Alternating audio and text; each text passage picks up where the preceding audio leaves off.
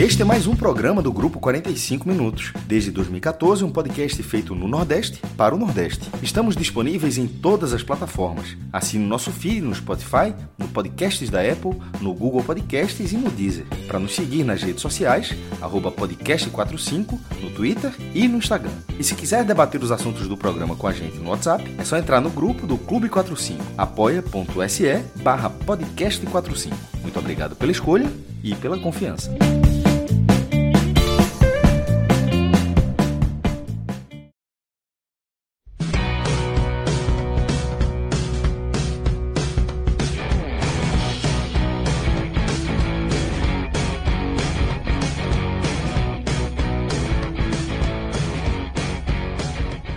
Galera ligada aqui nos canais do Grupo 45 Minutos, sou Cláudio Santana, começando mais uma live aqui.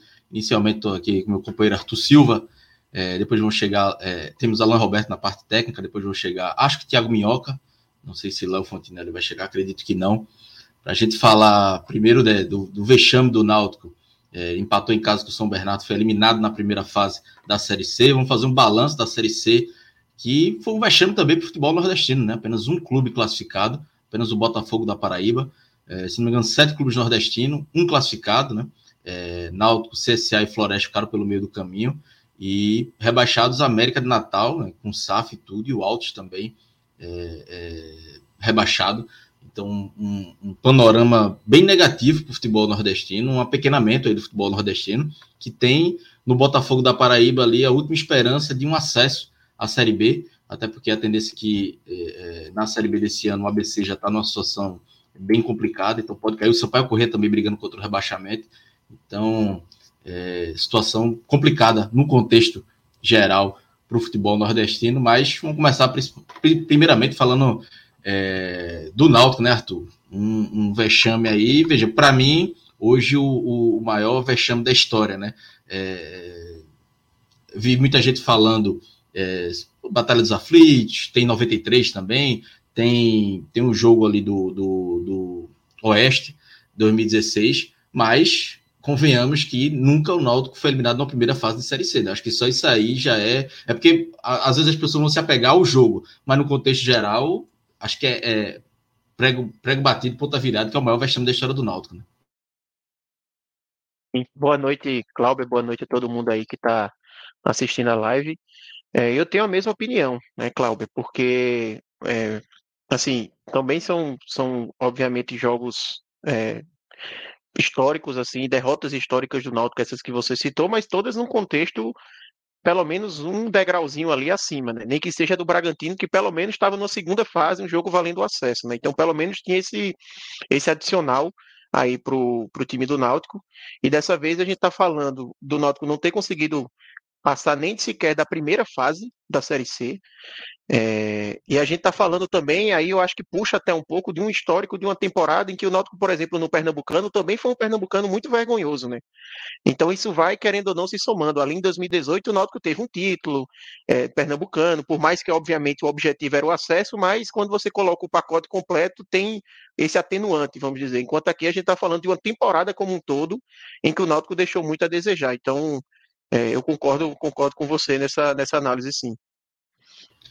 E aí, Arthur, eu vou, obviamente, é, puxar mais para mim essa parte do comentário, que eu acho que é importante, não preciso esconder para ninguém que eu torço pelo Náutico, né? Estava é, trabalhando hoje, não pude ir para, para os aflitos, mas aí eu vou, alguns momentos eu vou, vou te chamar também, porque eu acho que dá para é, pegar até um pouco do, do contexto do que o Santa Cruz passou, e alguns, alguns pontos você vai entender é, o, do, do, que eu vou falar, porque eu acho que, assim, o jogo de hoje, é, é, a postura do time foi, foi ruim.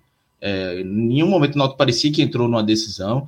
É, a torcida fez uma bonita festa é, é, antes do jogo, lotou está, ingressos esgotados, o maior público do ano no Náutico, mas o time não entrou com essa postura. Mas, assim, se a gente for pegar os 90 minutos, acho que é, muito, é muito raso para a gente falar de um campeonato de 19 rodadas, e que o Náutico teve seis vitórias de um trabalho ruim de, de, planejamento e tudo mais. Mas assim, é, me surpreendeu muito, me surpreendeu não, na verdade não, me decepcionou mais uma vez é, chegar hoje, após um vexame, o maior vexame da história do Naldo, e Diógenes Braga, que é o presidente do clube, o maior responsável, não chamar a responsabilidade para ele. Rodolfo foi lá, é, é foi para a coletiva, que é um dos grandes responsáveis também. um trabalho ruim, um time que é eliminado na primeira fase, não tem como dizer que o trabalho dele é bom, o trabalho é ruim, é, e foi, teve essa, completou com essa chave aí, mas, e eu acho que Rodolfo poderia falar, mas ali do lado de Rodolfo deveria estar o presidente do clube.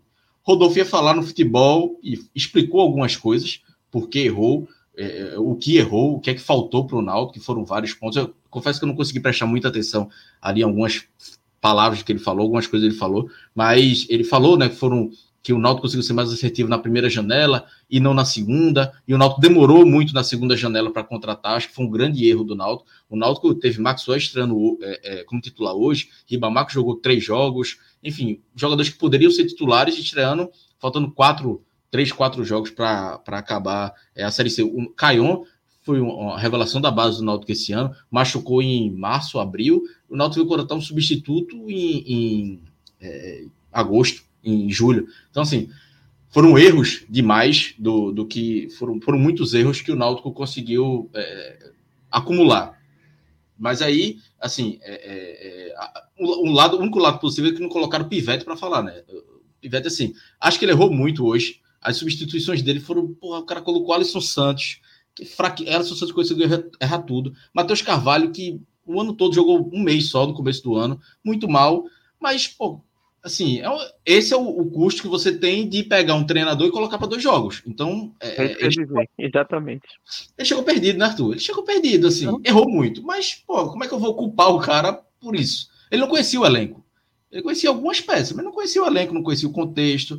Botou o Matheus Carvalho ali pelo, não sei se pelo, pelo histórico, pela experiência, mas, assim, é, é, apesar da culpa dele no jogo, não teve culpa no geral. Mas aí, a partir do momento que você contrata um treinador para dois jogos, mostra que os erros foram muito anteriores é, ao, que, ao tudo que passou pelo Náutico. E aí, responsabilidade da diretoria de futebol. Mas aí eu queria, não tem como não falar de Diógenes Braga, porque é, Diógenes Braga está no clube desde 2018, conquistou títulos, teve acessos, mas hoje ele entrou para a história dos piores presidentes do, da história do Náutico, porque ele pega o Náutico na Série B e deixa na Série C e, e aí uma, uma, fala que João Grilo fala muito, né, nosso amigo João Grilo, que não subir é um novo rebaixamento. Hoje o Náutico caiu de novo. O Náutico caiu, veja, o Náutico conseguiu cair em 2022 num cenário completamente tranquilo administrativamente. Salário em dia, politicamente o clube, o Náutico é, não tem oposição, é o Conselho Deliberativo com Alexandre Carneiro, que é o presidente do conselho, completamente é, é, alinhado ao executivo, tanto que o Náutico é rebaixado em 2022 e na re reunião seguinte do Conselho Deliberativo, do Conselho Deliberativo, o presidente do conselho fala: "O Náutico cai, mas cai numa situação muito positiva". Velho, é uma das frases mais absurdas que eu já vi assim. Como é que você cai e você diz: "Não, ainda cai numa situação boa". Não cai, não cai, não tem nenhum contexto no mundo que faça você dizer: "O rebaixamento tem um porém, não tem, não tem". E aí teve essa, essa assinatura dele também de Alexandre Carneiro. Então assim, o, o vexame de 2022 foi muito grande, mas o 2023 consegue ser pior, porque o Náutico, veja, não é não subir, é não classificar entre os 8 de 20. E aí, Diógenes, hoje, é, numa atitude covarde, é, é, desculpe a, a, expressão, se vai ofendê-lo pessoalmente, mas para mim é uma covardia. Você não, como o mandatário do clube, não chegar, não sentar na mesa de coletiva e pedir desculpa para o torcedor e, e, e, não assumir as responsabilidades. Eu já vi Corinthians, é, é o presidente do Corinthians falar, outros clubes também, mas eu, eu, eu, sempre vejo muito no Corinthians, outros clubes acontecem, acho que Cruzeiro também.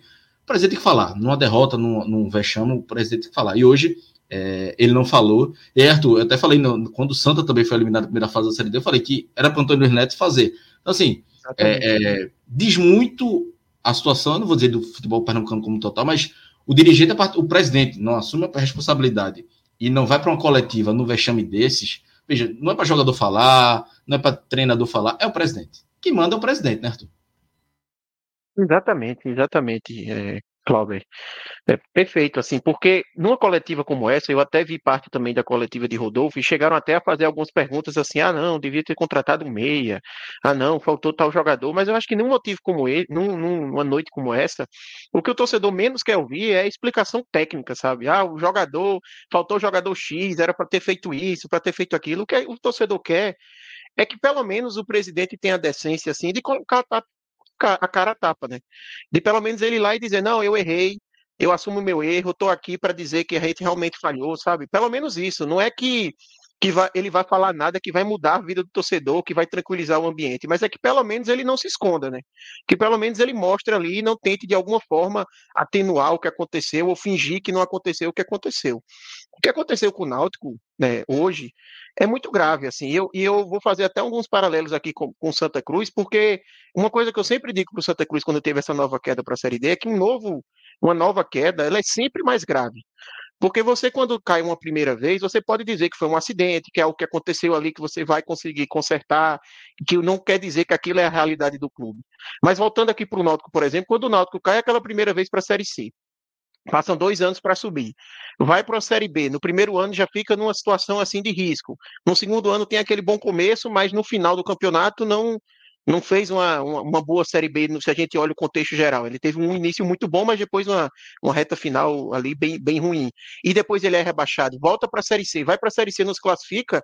É difícil hoje a pessoa não olhar e achar que o Náutico está se tornando um clube de Série C, sabe? Justamente porque ele está se colocando nessa posição. Então, é realmente muito grave essa situação. É um momento muito delicado e além disso, ainda tem o fato de ser um momento muito ruim por causa de todas as discussões de liga que a gente está vendo acontecer no futebol.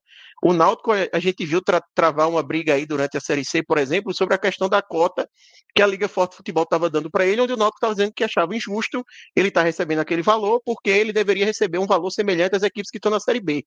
Com essa permanência, o argumento do Náutico, que já não tinha tanta força, ele vai perdendo ainda mais força. Como é que o Náutico vai conseguir argumentar que deve ganhar a mesma coisa que o Criciúma, quando o Criciúma está brigando na parte de cima da B e o Náutico não consegue ficar entre os oito na C, sabe? Então, além de tudo, tem um momento que é muito grave, né, para tudo que, que o Náutico vem passando, e, e, assim, é bem, é bem isso que você falou, né? Eu acho que o, o presidente não aparecer é realmente é um absurdo muito grande. É, eu, eu, a gente viu isso com Santa Cruz, como você bem falou, a gente viu hoje. É, teve que aparecer Rodolfo, que obviamente ele é culpado, até porque ele estava liderando o futebol, então nem dá para dizer que é um culpado pequeno, ele era um grande culpado, mas tudo o que acontece dentro do Náutico é responsabilidade de quem comanda, é responsabilidade do presidente. Ainda mais sendo o Diógenes um presidente que a gente sabe que se envolve muito nos dentro dos, dos processos do clube. Não é aquele presidente apenas uma figura ali que muitas vezes está liderando, mas a gente sabe que ah, não, muitas vezes tem isso, né? É o presidente que não mexe no futebol, que ele está ali, um cara que não entende de futebol, que não toca no assunto. Diógenes, muito pelo contrário, a gente sabe que é um cara que participa da gestão. Então, ainda mais aumenta a responsabilidade dele, ainda mais aumenta a necessidade dele vir é, botar a cara tapa mesmo com relação à torcida, né? Não se esconder num momento como esse. Que aí é, é um momento realmente onde é, se mostra um pouco ali da, da grandeza do dirigente, vamos dizer, não sei se é essa palavra, mas assim, um pouco do, pelo menos do, da integridade ali, da coragem mesmo, que nem você falou, sabe? Integridade não é uma palavra boa, mas coragem mesmo, de não se esconder no momento difícil, porque é muito fácil, né, estar tá escondido agora. Se o Náutico tivesse vencido, alguém acha que Diógenes não ia aparecer para falar alguma coisa? Que o Náutico estava classificado, tá vendo aí, com os percalços a gente conseguiu, o pessoal fala, mas vamos forte para a reta final. Aí agora porque perdeu, aí porque empatou e deixou de se classificar e não aparece, sabe? Não, não há justificativa para isso. Ô Arthur, eu vou pegar um, um, ponto e aí eu vou até desviar um pouco da rota, assim, porque é, com todo não sei qual foi o jornalista que fez a pergunta, é, é, mas assim, me desculpa, assim, já fiz pergunta ruim, merda em coletivo, já fiz, é, é, é, assim, reconheço já, acho que todo mundo já fez, mas porra, o cara que fez a pergunta para Rodolfo sobre faltar um meia num jogo como esse, velho, me desculpa, assim, meia culpa aí total da, da imprensa como um todo, não foram todas as perguntas, mas essa pergunta, um meia agora, não ia fazer diferença nenhuma. É você resumir. Eu, eu sei que o cara não quis resumir isso. Mais uma vez eu pedi desculpa, não sei quem foi. É, mas assim, é o mínimo assim. Rodolfo justificar não contratar um meia ou contratar um meia agora é o mínimo do mínimo, pô. É como você é, é, bater o carro e ver que tinha uma, um farol atrás que estava quebrado. Não, velho, o, a, a, a, a tragédia foi na frente, assim. Não, um arranhão ali, é, não tem um meio agora. E eu não, nem acho que esse foi o problema do Náutico. Não acho que tenha sido é, o problema é, maior do Náutico, a falta ou não de um meio. Eu vi algumas pessoas comentando, é, é pode, poderia ter ajudado, mas assim, não, não, não foi isso que resolveu o problema. Não, não, é, não foi isso que foi o maior é, problema do Náutico. E. Faz parecer que foi um detalhe, assim, né? Quando um você detalhe, nisso, faz parecer, né? Faz parecer que assim, ah, não, é o meia que faltou pro Náutico e, e, e, como você falou, provavelmente essa não foi a intenção do, do repórter fazer a pergunta, mas quando você faz a pergunta dessa, fica parecendo que é isso, fica parecendo que, ah, não, na verdade o trabalho ele não foi tão ruim, faltou um meia, quando na verdade a gente sabe que, que não foi isso que aconteceu, a gente está falando do campeonato de 19 rodadas, na verdade, assim, a gente, a gente vai, pode até falar aqui sobre o jogo, mas o jogo de hoje, as falhas individuais, não dá para dizer, ah, não, o Náutico não classificou porque Wagner teve aquela falha ridícula no segundo gol, ou porque Vitor Ferraz teve aquela falha ridícula no primeiro gol. É um campeonato de 19 partidas, sabe? O que fez o Náutico não passar é uma série de coisas que aconteceram durante o campeonato ou uma série de coisas que não aconteceram, que precisariam ter acontecido para talvez a equipe ter classificado, que geraram tudo isso, né? Assim, falar de um ponto específico, se fosse um mata-mata, se fosse um tipo aquele jogo com o Bragantino, por exemplo, ah não, aconteceu um erro de arbitragem ali no primeiro jogo, até cabe mais você citar algum ponto específico, porque realmente é uma partida definindo a temporada, mas aqui a gente está falando de 19, a gente está falando de uma primeira fase inteira, então, assim, é não, não dá para querer focar numa coisa específica, né? Ainda mais no aspecto técnico, assim. É, é um momento muito mais de, de análise de contexto geral do que em algo, de algo específico. E, e, se, veja, se o Náutico tivesse classificado, aquela bola de, de Ribamar, valeu o gol de Ribamar, Náutico classificado nas últimas e tal. Aí valeria a pergunta dizer, olha, Rodolfo, Sim. se ele fosse para a coletiva, o Náutico classificou, mas teve muita dificuldade de criação, não pode mais contratar, foi um erro não contratar o meia, caberia muito mais. Nesse momento, Sim. assim, é, infelizmente, não era esse tipo de, de, de, de resposta. Assim, a, a, resposta de Rodolfo eu nem ouvi. Quando eu vi a pergunta, assim, não, não era importante para mim. Não era importante para mim como um torcedor, como jornalista também. Isso para mim, eu escrevendo uma matéria lá, eu ia dizer, porra, isso aqui, o, a, o gancho para mim de uma matéria, por exemplo, se eu fosse turista alto, ia ser zero. Não teria é, o que é, o que falar, né? Mas aí, é, voltando a, a, falar de hoje, assim, é, repito, foi covarde não ir para a coletiva hoje, mas acho que ele tem que fazer, e aí, infelizmente, vou ter que fazer outro paralelo com Santa Cruz, mas vai ter, que, vai ter que fazer o que Antônio Luiz Neto não fez até agora, e eu acho que não vai fazer, mas era chamar uma coletiva segunda-feira, tirar toda a diretoria de futebol, é o mínimo, tirar toda a diretoria de futebol, reconhecer os erros, pedir desculpa e falar, a partir de agora, assume Luiz Felipe, Figueiredo. Eu não estou dizendo que o Luiz Felipe é menos culpado, não, mas o Luiz Felipe acaba que está tocando algumas coisas da SAF que são importantes para o clube e que não dá para deixar a deriva também. Mas dizer, a partir de agora o Luiz Felipe vai tocar esta SAF. Eu estou me afastando do clube, estou saindo, peço desculpa, fui um fracasso como presidente, ele foi um fracasso como presidente. Teve um título pernambucano, tudo bem, mas assim, um título pernambucano mais de pipocada do retrô do que por méritos do Náutico, porque o Náutico não mereceu aquele título. A, a, realidade é essa. Tanto que o Náutico troca de treinador de um jogo para o outro. Não tem como dizer que isso é planejamento, que isso é bom. Isso foi planejado. Mas, enfim, segunda-feira ele deveria fazer isso. É, é, se afastar, pedir uma licença e dizer para o Conselho Deliberativo, na segunda mesmo, que tem que antecipar a eleição.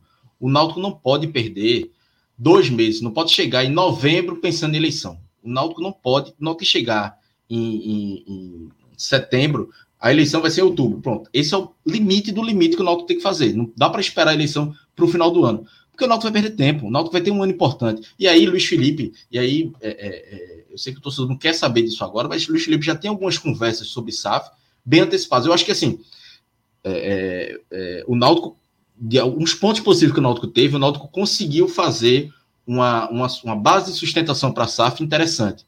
A, a, a recuperação judicial do Náutico está bem encaminhada, tem, tem de onde tirar a, a, a tem os, a parte do terreno você tem que foi arrendada, vai para pagar a recuperação judicial, os valores né, do, das dívidas trabalhistas. Enfim, o Náutico tem um, uma coisa bem encaminhada. E já tem um grupo, né, pelo que eu soube já, é, é, que já está interessado, já tem conversas e tal. Então, assim, o Felipe continua tocando isso aí, enquanto presidente.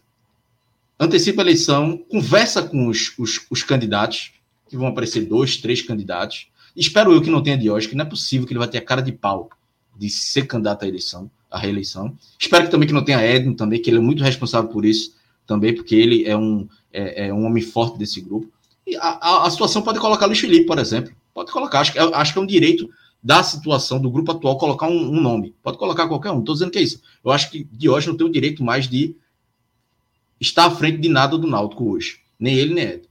Chama o Luiz Felipe, o Luiz Felipe chama os candidatos a presidente e diz, galera, ó, tem isso aqui, tem essa proposta, é isso aqui que está acontecendo, tal, tal, tal. O que é que vocês acham? Vamos debater aqui o futuro do Náutico, porque esse momento agora é, é, tirar toda a vaidade. Não adianta o Luiz Felipe chegar e dizer, não, mas quem trouxe esse grupo de SAF só vai ter esse, essa SAF aqui porque é, é, eu que trouxe. Não pode ser assim. E eu não acredito que isso vá acontecer.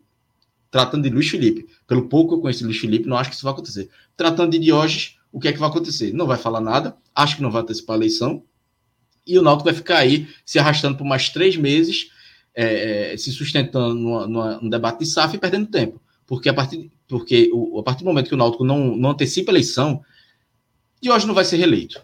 Não vai ser reeleito. Então vai ser perder tempo, né, Arthur? A partir do momento que você não antecipa a eleição, você só vai perder tempo. Acho que não tem outro cenário, né? Um ano para o Náutico já acabou. Acabou hoje, o ano do Náutico, o ano esportivo. O que o Náutico tem que fazer a partir de segunda-feira é planejar 2024. Dado que vai ter uma eleição, tem que se antecipar para que seja quem for que vença a eleição, ele tenha mais tempo para se planejar. O Náutico vai ter aí é, setembro, outubro, novembro, dezembro, quatro meses parados né, do ano. Já é algo que tem o que fazer, vai acontecer do Náutico ficar quatro meses parado. Então cabe a tentar tirar o positivo disso, que é antecipar o planejamento. Agora você pegar e esticar a corda para ficar até dezembro, sabe, assim, sem motivo, você só vai estar atrapalhando um planejamento que poderia ser antecipado. E como você falou, assim, eu não, eu não tenho tanto conhecimento dos bastidores de política do Náutico, mas até mesmo se for alguém de situação que ganhar, para ele é melhor que se antecipe a eleição, que a pessoa já entra, seja quem for, e já começa a planejar 2024, seja quem for. É só, só tem a ganhar antecipando-se uma eleição e tendo mais tempo né, para trabalhar. Então, assim, realmente eu não vejo é, nada assim que, que justifique. Provavelmente vai acontecer, assim, trazendo aqui o meu o que a gente vem, vem vendo acontecer no Santa Cruz. Provavelmente esse tema de SAF ele pode pode aparecer como justificativa para segurar, porque não, isso vai trazer uma, uma instabilidade política, etc. É, mas, sinceramente, é, não vejo dessa forma, até pelo que você falou, dá para se manter uma transição ali, mesmo com a eleição acontecendo, com o grupo que está que tá tocando essa, essa questão da SAF. Eu acho que o Náutico ele só tem a ganhar na verdade, com, com antecipação de eleição. Eu não consigo, na verdade, imaginar alguém achar que seria ruim para o Náutico com antecipação de eleição. Sabe? Assim, é, é, é, até de praxe quando a gente vê esse tipo de situação acontecer, que a, que a eleição seja antecipada, porque não faz o menor sentido. É, eu acho que foi o Campinense que teve também recentemente uma situação assim, né? Foi eliminado na, na Série D e o Campinense não tem mais calendário. Para o ano que vem, na verdade, ele só tem um estadual para jogar, né? E aí já se, já se fala lá em antecipação de eleição também. Salvo engano, já saiu até informações a respeito de que a, eleição vai ser antecipada. Então, é um procedimento padrão. Assim, você não tem mais o que fazer durante o ano, vamos planejar 2024. Caso o mandato de Diógenes se continuasse até o ano que vem, aí assim, pô, talvez antecipar a eleição esse tempo todo, aí o que a gente estaria falando aqui era de renúncia e não de antecipação de eleição, né? Era renúncia e ter uma nova eleição. Mas ainda dado que o contrato está acabando agora, não faz o menor sentido, assim, é antecipar e deixar o planejamento correr é você, se, se isso não acontecesse, de hoje não se afastar e, e falar ao Conselho Deliberativo para antecipar a eleição, é você colocar, se colocar acima do clube. É o seu ego ser maior que o clube, mas, e, e não é exclusividade do, do Náutico, não. No futebol, o ego é, assim, o que tem de dirigente com ego, é, eu não sei, assim, nunca fui dirigente, não pretendo ser, não quero ser, mas eu, Arthur, como torcedor, acho que acredito que você também, é, é como torcedor, tem um sentimento de como é que esse cara consegue não antecipar a eleição ou não não ver que ele está sendo fazendo mal ao clube e não sair. Que, velho, é, é, é uma, me causa uma revolta dizer. Eu não estou dizendo que o cara é menos torcedor do que eu, não. Mas a vaidade do cara é tão grande que ele não consegue enxergar o óbvio que, velho, é melhor sair. Alguns, alguns já fizeram. Lado torcedor, né? Parece é. que é como se esquecesse um pouco assim o, o lado torcedor, porque realmente é surreal isso, porque no final do dia, no final do dia, todo mundo que está ali no Náutico é torcedor do Náutico. E o que a gente espera é que todo mundo esteja pensando no que é melhor para o Náutico. É óbvio que vão haver discordâncias, assim, da pessoa entender, pô, eu acho que o melhor para o Náutico é isso, eu acho que o melhor para o Náutico é aquilo, mas com esse objetivo. Mas quando chega num cenário como esse, em que você viu que deu tudo errado, não tem mais calendário, sim, não tem nem como, como achar que o melhor para o Náutico é de hoje ficar até dezembro, assim, existe, assim, não, não tem como alguém ter essa opinião, sabe? É realmente se essa pessoa deixar de lado o que é melhor para o clube e pensar no que é melhor para você, no que é melhor para sua imagem. Ah, não, vou segurar um pouco porque se eu sair agora vai ficar com isso. Eu quero ver se eu arrumo uma notícia boa no final. Ou seja, você está preocupado mais com a sua imagem do que com o clube. Então, assim, é, é, é bem isso que, que você falou, realmente.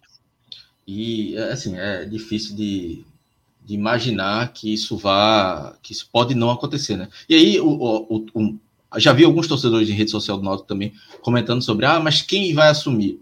Veja, vamos colocar os nomes na mesa, porque veja, é, é natural também o torcedor ter um medo de um novo Pro Santa, como aconteceu no Santa Cruz. É natural. Mas assim, é, é, eu acho que não dá para Diógenes. Não dá. O nome Diógenes, a pessoa Diógenes, o grupo dele, não sei. Não vou fazer campanha nem para ele, nem, nem no contra, nem a favor ao grupo dele. Mas, até porque não é meu papel aqui. Mas, para ele, o nome, o CPF de hoje, não dá mais para ele. Assim, ele tem que se afastar. Já são desde de, julho de 2017 que ele está dentro do futebol do Náutico. Já tinha tido uma passagem em 2015 também. Então, assim, é muito tempo para um diretor. O desgaste já foi, a saúde dele já foi. É, é já teve jogo de, dele não, não poder ir para os aflitos com, com risco de ser agredido. Já teve jogo que ele saiu dos aflitos direto para o hospital. Então, por, por bem dele, é, é, é, não dá, não dá assim. E, e é, teve sua importância em algum momento como diretor de futebol, como presidente foi um fracasso. É, é, acho que teve pontos positivos para ele como diretor no todo, mas teve também muitos fracassos. E o pior para mim dele é o se achar o superior a tudo, achar que ele entende mais de futebol que todo mundo. veja, eu já contei aqui essa história, eu já vi, eu vi isso, eu fui assessor do Náutico em 2017, eu vi Diógenes pegar jogador de futebol um jogador, antes de entrar no campo, e querer dar instrução para um, um, jogador, pô.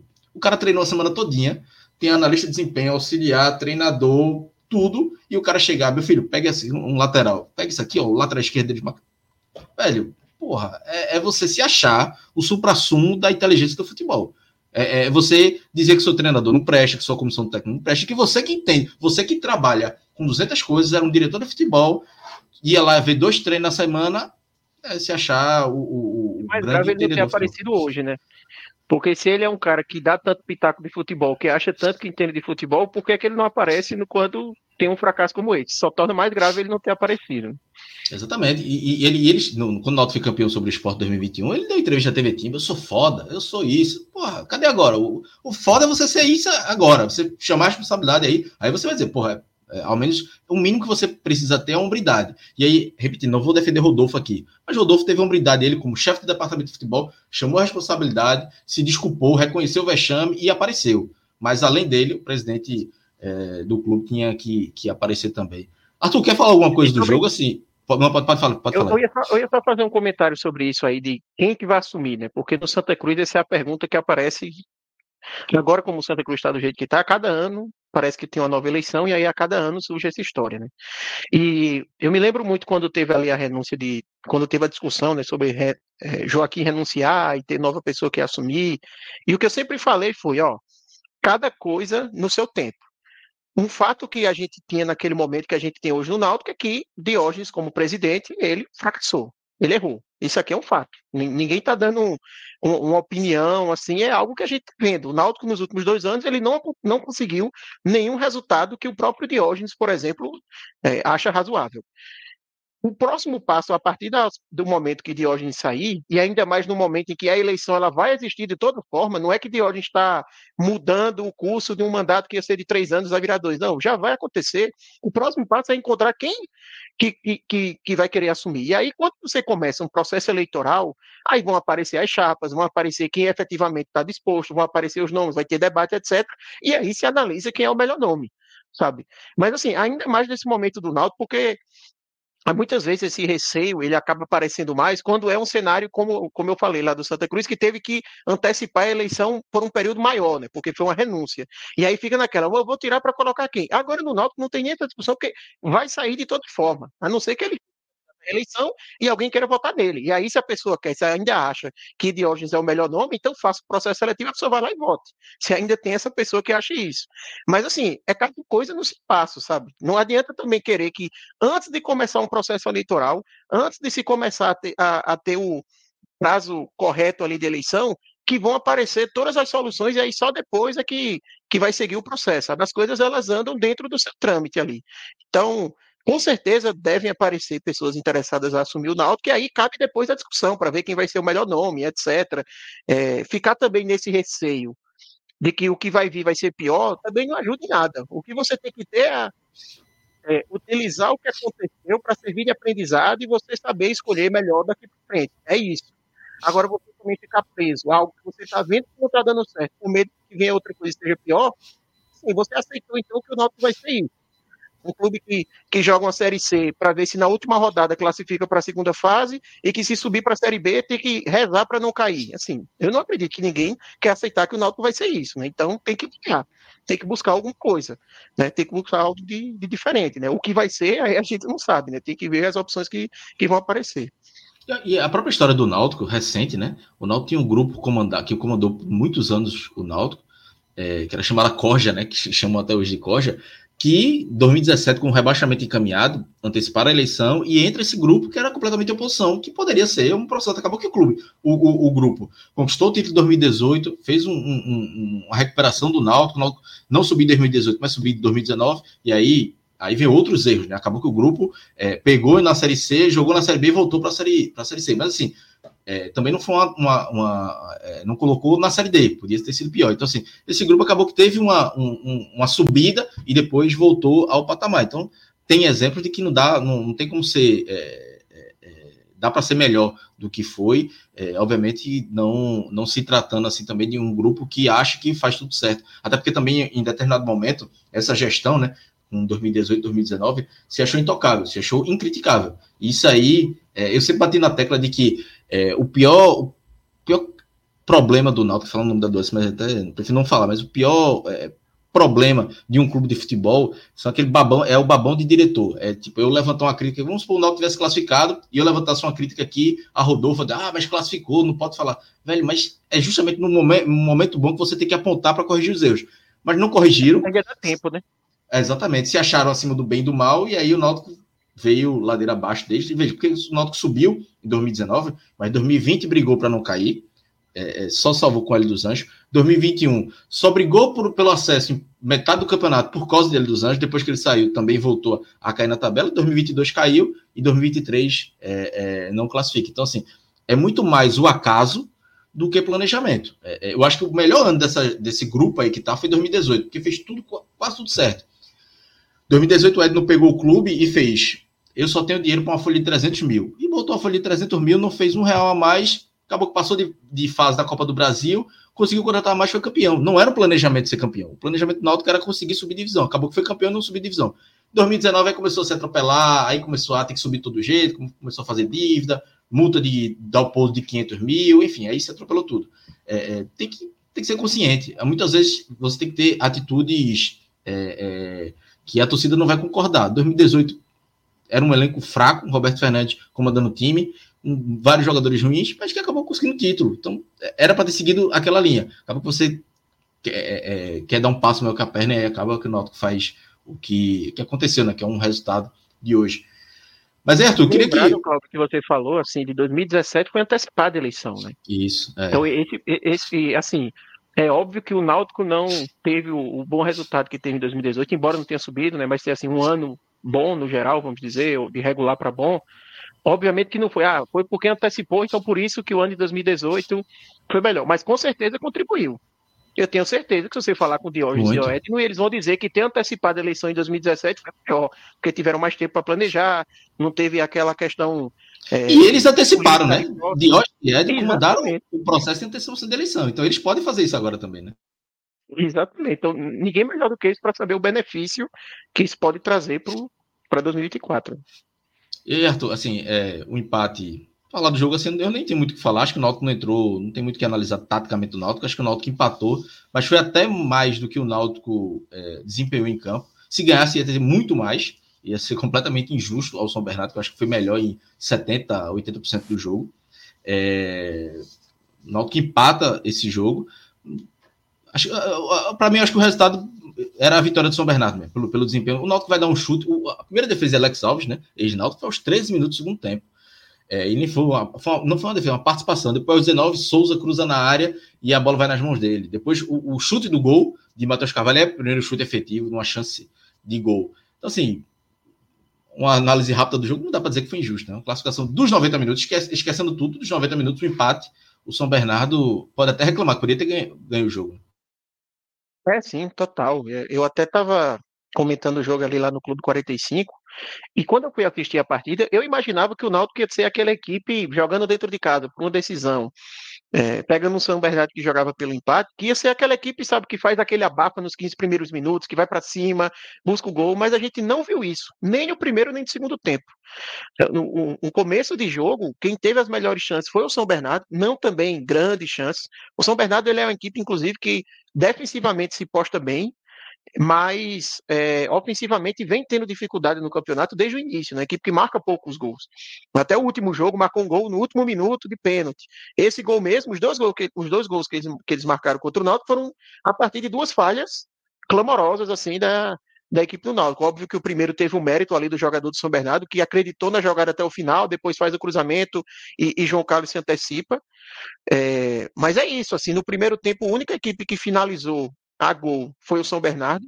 No segundo tempo, o São Bernardo, inclusive, finaliza a gol primeiro do que o Náutico. Foi um lance sem muito perigo, foi um chute assim meio, meio fraco que Wagner pegou, mas mesmo estando na frente do placar, mesmo sem já estar tá numa situação, já estando ali numa situação confortável, o São Bernardo foi quem finalizou a gol primeiro do que o Náutico no segundo tempo. E o Náutico no jogo inteiro, a gente viu ele se reduzir a bola parada de Souza, no primeiro tempo, os únicos lampejos assim do Náutico entrar na área do São Bernardo e levar algum mínimo perigo foram as bolas paradas, que também não chegaram a levar tanto perigo, mas eram os únicos lances. E no segundo tempo, já ali, eu acho que com 15 minutos mais ou menos, é, Bruno Pivetti, ele basicamente assim, já abre mão de um jogo armado pelo meio, etc., e já vai para o chuveirinho, né? Ele coloca Jael e, e, e Ribamar na área, coloca Diego Ferreira ali quando ele faz aquela mudança e, e, é só bola na área, só bola na área, chuveirinho, tentando.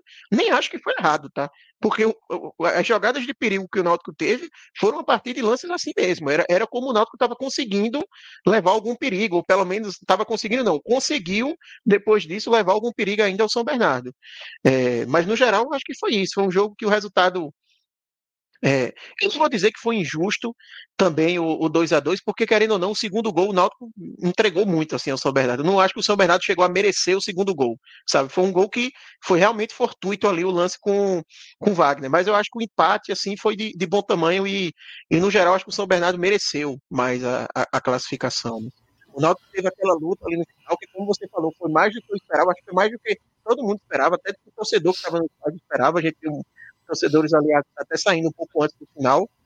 É, mas, assim, foi muito no, no, no, contexto, né? De jogo decisivo, de jogo que, que, que o São Bernardo estava se passando com empate. Talvez se esse fosse um jogo de meio de campeonato, sabe? Talvez o São Bernardo nem se recuaria tão da forma que recuou no final. Foi muito porque, pô, tá acabando, eu tô conseguindo meu objetivo, então tem muito desse componente, querendo ou não, na partida. Eu acho que no final acabou, acabou sendo justo mesmo. É, assim, sobre, sobre o jogo, é, o que dá para falar, assim, é, dois dos jogadores, os três mais experientes, acho que Souza fez uma partida horrível, mais uma vez, mas Souza acaba sendo muito protegido né, pela torcida, pela questão da bola parada, mas nem isso teve, ele teve boas bolas paradas hoje, não fez.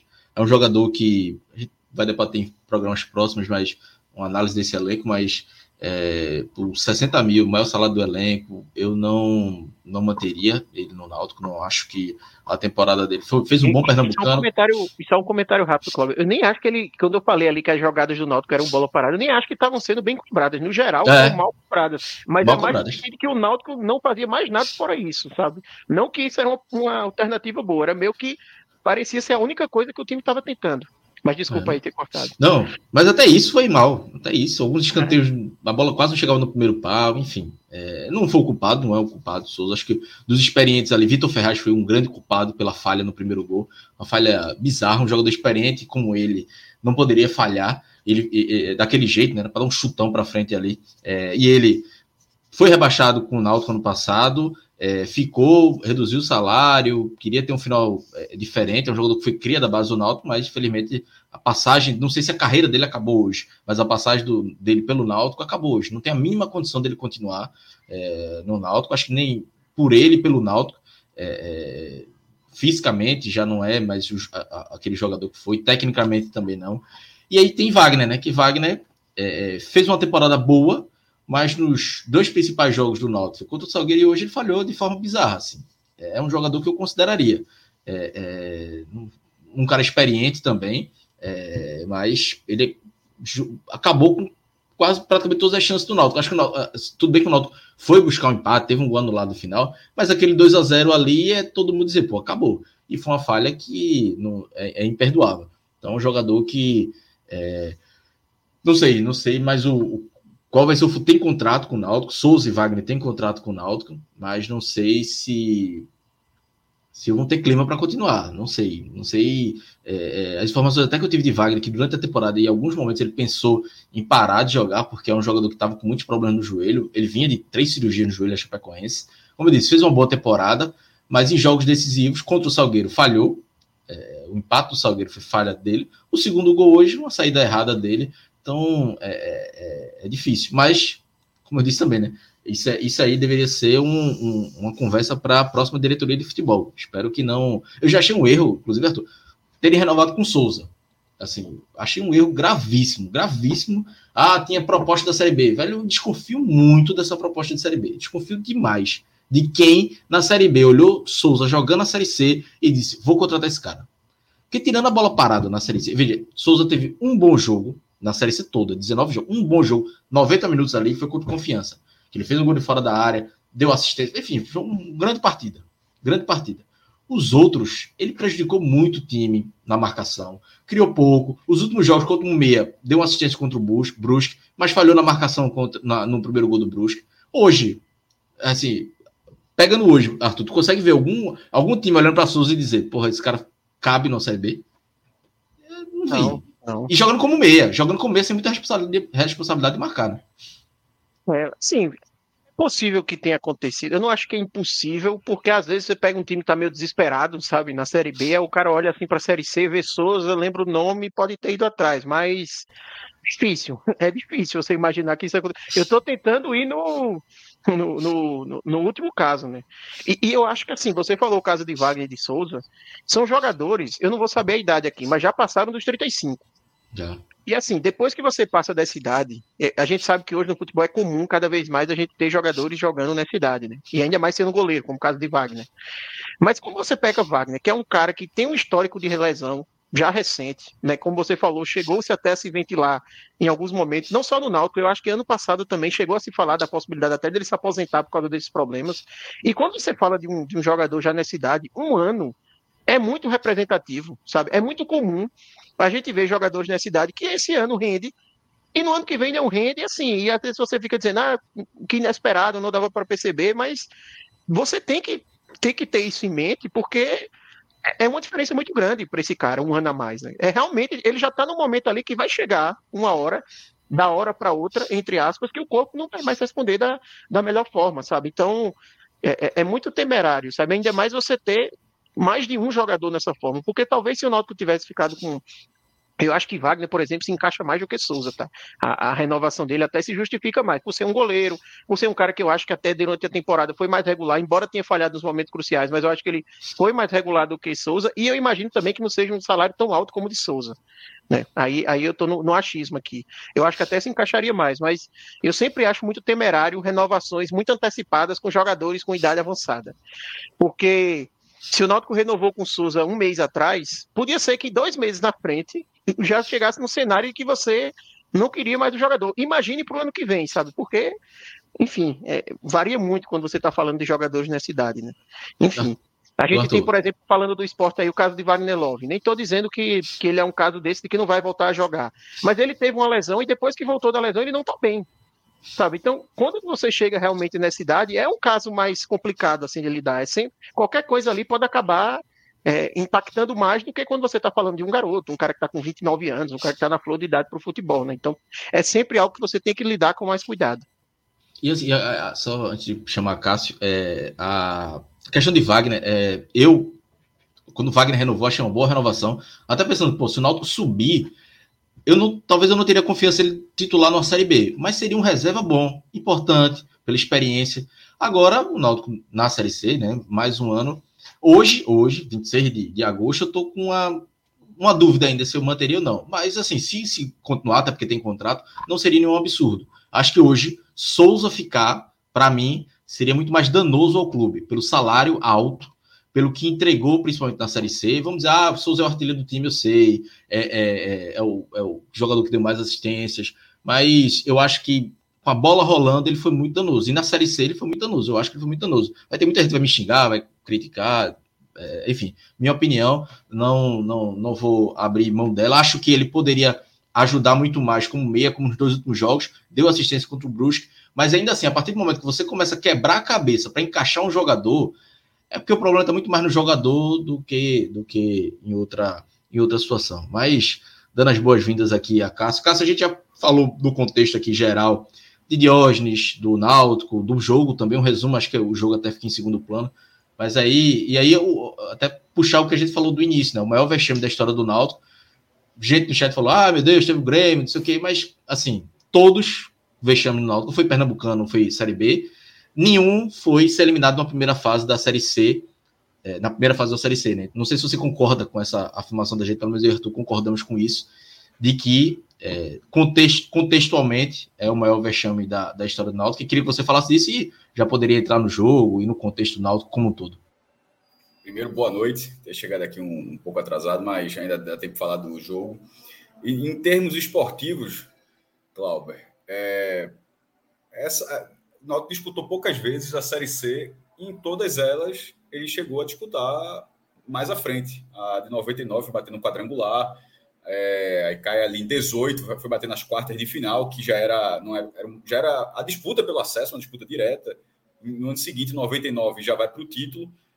Ainda que esse formato seja diferente do que, por exemplo, 99 era um grupo menor, é, agora é um turno completo, mas ao mesmo tempo eram oito vagas, né? Oito de 20. Não é oito vagas na Série A, é, embora seja oito de 20 da mesma forma, se fosse o caso, mas é um nível de desafio técnico muito maior mesmo, com, mesmo ressalvando que é, um, que é um, um, formato mais extenso, mas é um fato que é a primeira vez que o Náutico cai na primeira fase, que ele cai desse, tão cedo na Série C. Nunca jogou abaixo disso, então o Náutico nunca tinha ficado tão para tão trás em termos de campeonato brasileiro. É, é um vexame muito grande, sim, porque é, teve muitas possibilidades, teve muitas oportunidades para buscar essa vaga.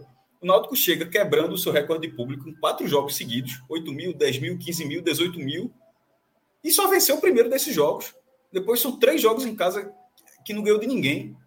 Não ganhou do CSA, não ganhou do Remo, não ganhou do São Bernardo.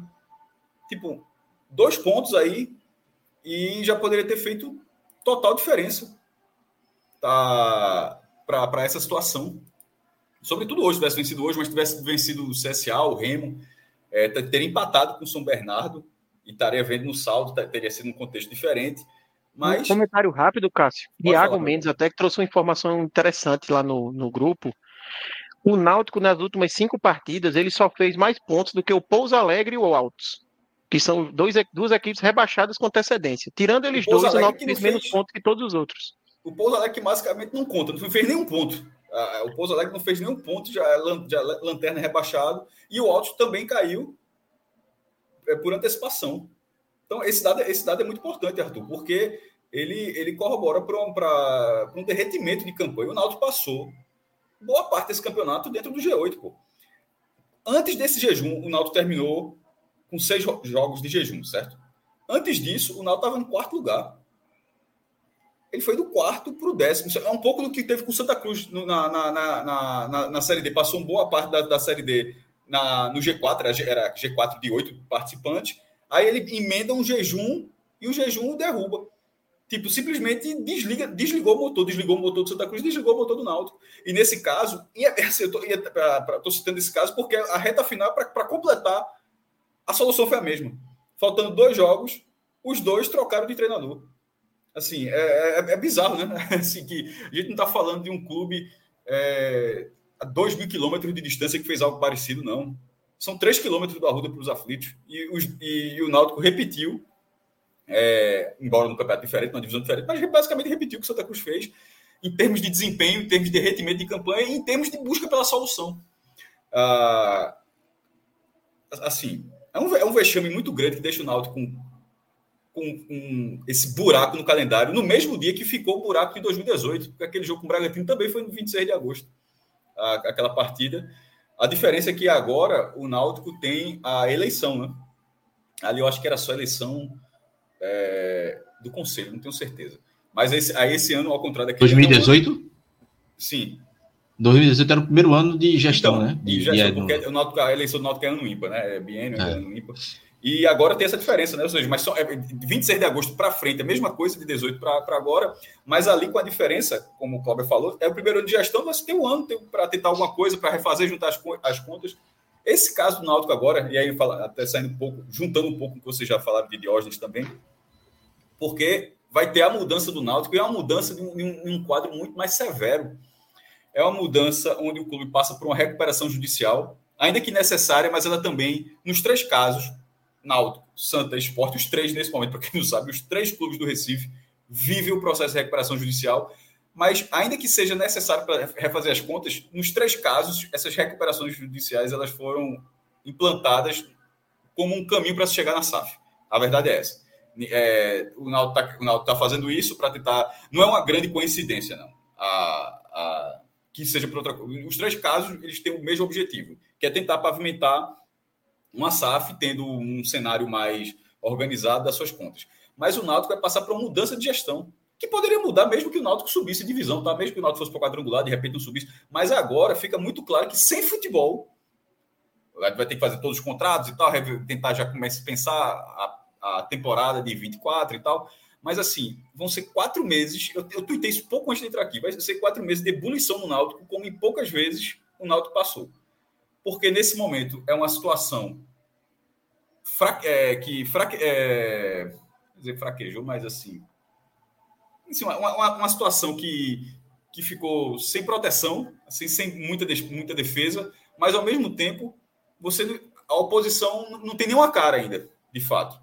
É uma situação fragilizada, é a palavra tá, viu agora? Tá, eu falei fraquejada, mas é fragilizada. É uma situação fragilizada em uma posição sem uma grande cara, mas que terá uma cara e a situação terá uma cara, porque nesse momento é o Náutico que vai disputar é, o, o próximo pleito de 24 25 vai disputar um possível momento de SAF, de decisão sobre a SAF e de, de, de como organizar essa reta final da recuperação judicial com os últimos quatro meses da atual gestão comandando futebol. Olha a quantidade de coisas assim que vai acontecer num clube que é, que tinha que era um favorito para estar no G8. Ao, ao, acesso eu falei várias vezes aqui.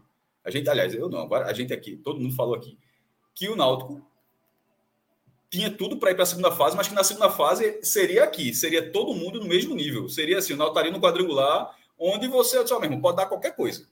Não entraria com um grande cartaz entraria, vai fazer três jogos em casa, inclusive teria punição, seria um jogo que essa punição ficou para frente, né? Seria um jogo de, sem público, um jogo de público mulheres, crianças e pessoas com deficiência, e só o terceiro jogo com público pagante, público total. Isso vai, isso vai ficar para a Série C do ano que vem, no caso, né? É, se não conseguir reverter ou, nada do tipo.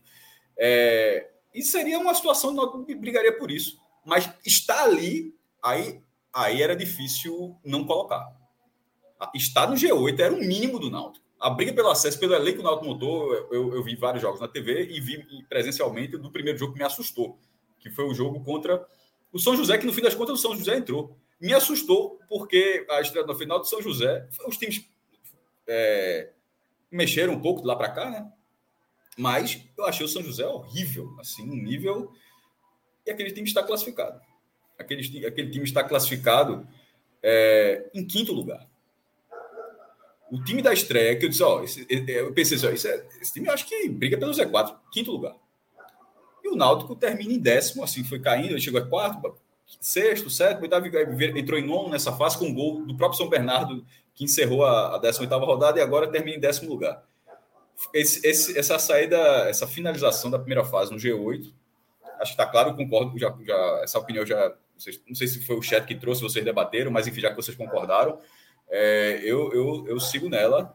Dentro do Campeonato Brasileiro, é maior vexame do Náutico, porque, em termos práticos, é a primeira vez que o Náutico fica tão distante da briga pelo acesso. Em, em 99, só dois subiam, tá? O Náutico ficou em quarto lugar, mas só dois subiam. Mas chegou ao quadrangular final. Contra o Bragantino, repito, não eram quadrangulares, era quartas de final. O Náutico disputou o acesso direto. O Náutico entrou em campo no jogo contra a Arena para se vencesse, era difícil ter perdido feio lá em Bragança Paulista, mas se vencesse pela diferença que precisava, subiria. E no outro ano foi campeão. E esse ano cai na primeira fase. Então, assim, não tem muita discussão. Não tem muita discussão. É, é, é o pior papel que o Náutico já fez no Campeonato Brasileiro. E ali a gente está falando de. Assim como, eu assim como eu falei com o Santa, que o Santa disputa de forma ininterrupta desde 69, o Náutico disputa desde 71. Que o Náutico jogou o Robertão de 68 e a Taça Brasil jogou os dois. O Náutico jogou em 68, mas em 69, 70, só o Santa jogou o torneio Roberto Gomes Pedrosa. Então o Náutico não teve um outro campeonato. É, campeonato Brasileiro Oficial. Então o Náutico começa em 71 na segunda divisão e de lá para cá, entre primeira, segunda e, e, e, quatro vezes na terceira, nunca tinha feito um, um, papel desse tamanho. Porque, você, porque todo mundo pode falar, pô, a Batalha dos Aflitos, a Batalha dos Aflitos é uma vergonha como jogo. Mas ali é uma situação Sim. onde o Náutico estava a um pênalti de ir para a Série A. Não se compara, porra. Assim, não se compara. Aquilo virou um vexame como um jogo de futebol, uma partida. A gente tá, a, até porque hoje não foi um vexame. O Náutico ainda reagiu, o Náutico chegou a virar o jogo e, a, e, o Bandeira, e o Bandeira assinalou o impedimento, que pela câmera da transmissão, a única que é possível, não tinha VAR, eu achei que eu achei que estava, mas nada muito conclusivo. Mas assim, o Náutico não é um vexame. Assim, o Náutico falhou bizonhamente nos dois gols, mas a partida não foi um vexame. Como vexame fica lá, o jogo contra o Grêmio, mas como campanha jamais. Aquela campanha, o Náutico, o Náutico ficou a um de, de ir para a primeira divisão. Então, não, não, cabe comparação. O próprio jogo contra o Bragantino. É, qual outro, qual outro jogo que foi citado? Vocês falaram, eu acho que passou batido para mim. 93, né? O Campeonato Pernambucano 93. Ah, tu, tu tá considerando qualquer campeonato? É, não, veja, eu, o Bragantino, Cássio, eu nem considero. Não, eu tava focando até agora, só para dizer, só tava focando até agora no Campeonato não, Brasileiro. Série B, Série B, Ituano e Ituano Oeste e, e Grêmio. O Oeste, veja só, o Oeste é junto com o Grêmio. É uma é. vergonha o jogo. A campanha não pode ser uma vergonha. Ali o Náutico é. está na última rodada para subir para a primeira divisão. Você tem que, você tem que estabelecer, você, você é a pessoa, né? Você, você, o indivíduo, tem que estabelecer parâmetros para entender o que é uma vergonha de campanha. Uma campanha onde você está na última rodada brigando pelo acesso, não subir, você diz, o jogo foi uma vergonha. Concordo. O jogo perdido, o Washington não tinha nenhuma vitória como visitante, rebaixado, aquela, e o Náutico foi lá e perde o jogo numa rodada que ajudou, porque o Bahia ajudou se vê se aquele jogo estava na primeira divisão. Mas aquela campanha não é vexatória. O time terminou em quinto lugar na Série B. Contra, contra o Grêmio, terminou é, em terceiro é lugar na Série B. É tanto que, assim, o que foi o pesadelo naquelas partidas foi ficar na Série B, que hoje é o que o Náutico almeja. Então, assim, como é que eu vou dizer que aquele vexame foi maior, sabe? O Náutico, o jogo deu tudo errado e o Náutico ainda se manteve na Série B, sabe? Foi um time que brigou ali em cima. Agora o Náutico ele nem chegou a brigar pelo acesso à Série C, dá pra gente dizer isso, porque o Náutico nem foi pra fase decisiva, né? É realmente como todas as outras vezes. Como hum? em todas as outras vezes. No quadrangular final, brigou pelo acesso. Desculpa, em 99 brigou pelo acesso acabou sendo eliminado na penúltima rodada. Na última rodada, aquele jogo com o Fluminense dos aflitos já não tinha mais chance. Mas estava no quadrangular, disputando o quadrangular do acesso. Contra o Bragantino era mata-mata do acesso. Na, na, em 2019 subiu. Agora não chegou nem na fase para disputar alguma coisa. Então é, é, é indesculpável. Mas já que Cláudio citou o Pernambucano, e aí é, é, que tá, o Pernambucano, ele é, ele é um jogo. Aí o Náutico foi vice-campeão pernambucano. Tá entendendo? É eu vejo diferente, assim. Se você for pegar os jogos, aí você pontua os jogos que foram vexames e tal. Esse pode ser, pode ser um vexame, porque era uma vitória simples, e falha bizonhamente, entrega o jogo. Você pode até observar dessa forma. Mas tratando como campanha, não. A, a, o 93 é marcado pela reviravolta daquele jogo, mas é uma final do campeonato. E, assim, a forma como eu vejo, acho que é, Eu acho que eu acho bem que favorito em 99. Era para subir Náutico Fluminense. Em 99 acabou foi uma frustração muito grande em 99, porque era, o Náutico era bem favorito para subir junto com o Fluminense naquele quadrangular e foi muito mal na, na também em quarto lugar. É, mas vai puxar outras competições. Eu não sei se tem alguma Copa do Brasil, algum, algum que eu não estou lembrando aqui. Mas eu acho, eu acho que de contexto, de contexto, esse para mim é o pior, assim. E, e de jogo, é. Cássio, e, em Campeonato Brasileiro, de jogo em si, eu coloco, eu nem coloco o Bragantino. Acho que o Bragantino não tinha levado três lá no, no, jogo de ida e tal. Eu coloco é, é, Grêmio e Oeste. São esses. E hoje, o do jogo em si pode entrar um pouco, mas no contexto geral, aí é, é a maior vergonha geral, né? É o maior vexame que o Náutico, que o Náutico deu, né? Você falou alguma coisa, Arthur? Eu acho que o maestro, eu acho que o maestro resumiu bem, assim, quando você olha assim, roteiro de uma partida, aí talvez seja difícil bater a batalha dos aflitos por tudo que teve, né? Mas quando você olha o contexto de campanha, aí não, é incomparável, né? É, assim, essa campanha é pior. É, é, é essa campanha é pior. Quando você Porque... olha assim, o momento do clube, qual é o pior momento do Náutico? A maior vergonha institucional do Náutico é não ter classificado para a Série C. Agora, se você for olhar um roteiro, aí talvez você consiga colocar as outras partidas. Né? Isso, pronto. Tá vendo que tem que estabelecer parâmetros exatamente por isso. É... E o jogo de hoje, ele aumenta a vergonha porque, por exemplo, você colocou 18 mil pessoas, você bota um dos maiores públicos. Eu, é, eu acho, inclusive, posso estar em... É, que esse foi o maior público do Náutico na... desde a reinauguração, tá? É. Porque é, é, é, o jogo contra o News Old Boys foi 17 mil e eu acho que contra o Paysandu estava liderado, liderado, desculpa, liderado 16. 16. É. Então, esse jogo contra de hoje. Também, contra o Retro no passado, contra o Retro na final do ano passado estava 16 também. E, e, deu 14 mil, 15 mil pessoas é. naquele jogo. A, a, os aflitos já recebeu 30 mil pessoas, assim, mas assim, nessa, nessa, nessa configuração atual dele, que teve essa reforma com, que na, na que reestreou contra o News Old Boys, eu tô falando de cabeça, mas é quase certo que eu acho que esse jogo de hoje foi o maior público. E só fazer. Eu, o Cássio, talvez eu não, não, sei. Para mim, é, mim é o maior vexame no contexto, mas talvez o resumo seja que é o, maior, é o pior momento da história do Náutico. É o pior momento no aí... contexto geral. Assim, não vou dizer administrativamente, enfim, de outros, outros cenários, de futebol. Futebol, bola, eliminado primeira fase da Série C, nunca aconteceu, né? Até hoje. É, é a queda da Série B, é que as coisas vão acontecendo, você vai acumulando, é foda, né? Porque e eu, eu, em algum momento eu vou começar a esquecer as coisas, mas por enquanto eu ainda lembro. Eu acompanhei a, a Série B do Náutico em 98. Eu estava no jogo do Náutico que é para a Série C, um, um, contra o Remo. É, Náutico com Rob Gol ainda e tal. Acerta o travessão aos 42 do segundo tempo e o Remo vence o jogo aos 48 do segundo tempo. É, o Náutico cai para a terceira divisão e tal, confirma o rebaixamento. E aquilo era o pior momento da história do Náutico. Era o Náutico ainda, não sei se estava com o José Correia ainda, mas assim, era uma coisa, era um momento assim muito bizarro. Tem um, dois anos antes, é, é, com o Márcio Borba, o Unináutico, que era, não tinha mais nem presidente e tal. É, o início de 2001 era o pior momento do Náutico. O Náutico tinha três jogadores no elenco. Quando, assim, aí virou, virou um, um título histórico para o Náutico, mas assim, janeiro do Náutico ali dezembro de 2000, janeiro de 2001, o Náutico tinha dois, três jogadores no elenco. Não tinha time, assim, era um, isso com o Sport Santo na primeira divisão. Era, era uma, aquele era o pior momento do Náutico. Mas aí você vai, você vai ponderando as coisas, e esse agora é o Náutico vai para o quinto ano da Série C. Sendo a primeira vez que o Náutico não disputa o acesso na Série C. Não disputou o acesso. E a campanha, embora tenha passado boa parte do G8 dentro desculpa, boa parte da primeira fase dentro do G8, pô, para quem acompanhou as partidas do Náutico, porra, ele tá ali numa colocação que ele fez por merecer. Faltou muito, faltou muito futebol, pô. Assim, o, o, desde a estreia, a estreia foi horrível, venceu o jogo, inclusive, mas foi, foi horrível. É, se teve, teve, teve quatro treinadores nessa campanha, campanha de 19 jogos, pô, três efetivos e um interino. Porra, ter quatro treinadores em 19 jogos, pô. E um treinador para dois jogos, né? Em um para dois jogos. Eu não estou lembrando nem do interino nesse momento. É, Dado, Marchiori, Pivete e o interino que quase, que quase virou efetivo também, depois Otávio. perdeu o jogo. Né? Quem? Otávio. Otávio Augusto. Otávio, desculpa. Otávio Augusto, desculpa. E, e o Cássio, só um parênteses aqui. Otávio foi assim: jogou o jogo, ele ganhou. Aí a diretoria pensou, vixe, se ele ganhar o próximo, a gente vai segurando. Veja. Foi isso que eu falei agora, exatamente. Isso é planejamento. O interino que quase virou efetivo, exatamente. É. Perdeu o jogo, aí já mudaram de ideia. É, briga de vestiário aí a, se contorna a briga. Aí no jogo seguinte, perde o jogo, demite o treinador. O cara que fez parte da briga tem o um contrato renovado. assim, meu irmão. Tem, é um roteiro. E para terminar, o roteiro dos 25 minutos finais do jogo de hoje, assim, foi para terminar de arrombar mesmo. Porque você leva um gol numa falha muito grave de, de Wagner. A, a de Vitor Ferraz já tinha sido brincadeira. Aí a de Wagner, ele dobrou. Mas o, o, desculpa, o Sport fez a mesma coisa, levou 2 a 0 Mas é o Náutico, os dois levaram, os dois levaram o mesmo fumo para time paulista dentro de casa. Um botou 19 mil, outro botou 10. Assim, foi, foi sexta e sábado, um túmulo do futebol pernambucano.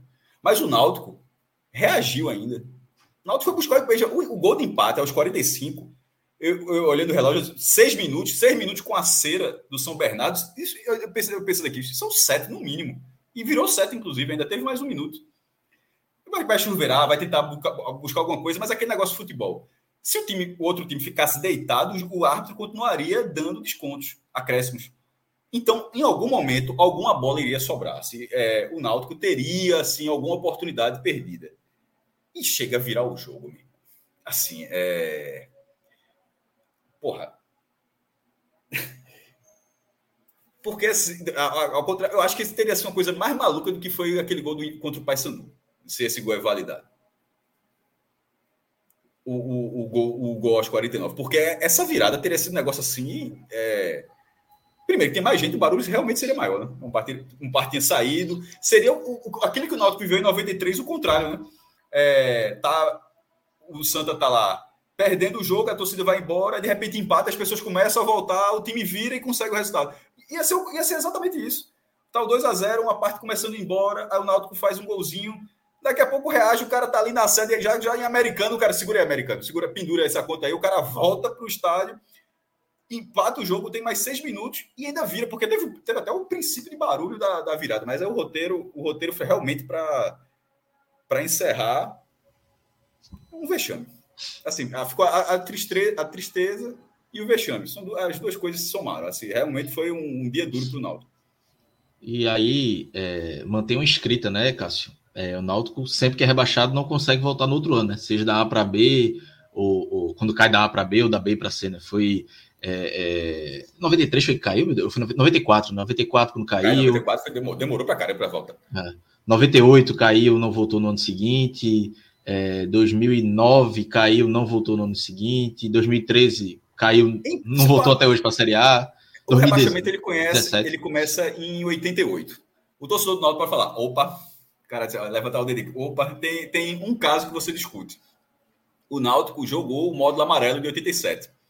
E na hora que teve o grande, aquele grande acordo, o grande acordo nacional, né, do Campeonato Brasileiro, que eram 32 times ali, né, nos, nos módulos verde e amarelo, e no acordo para os verdes aceitarem o cruzamento, mesmo que o cruzamento não tenha acontecido no final, mas o campeonato, o campeonato tenha andado, né, aquela coisa toda, era os 16 do verde, mais os sete primeiros do amarelo e o América do Rio de Janeiro, que era do amarelo e não aceitou, porque tinha sido quarto lugar no Brasileiro de 86 e não aceitou ficar no módulo amarelo. Aí totalizaria 24 times. Aí o Náutico não ficou entre os sete primeiros lugares da, do módulo amarelo. Isso não é um rebaixamento é, é, isso não é um rebaixamento. Isso é mais próximo do que foi o Santa Cruz, assim, de 2008 para 2009 na série, na série D. Não, não, havia rebaixamento, havia uma classificação. Diz, ó, esses times irão se classificar para o campeonato que vai começar, porque o sistema de acesso e rebaixamento ele começa em 88.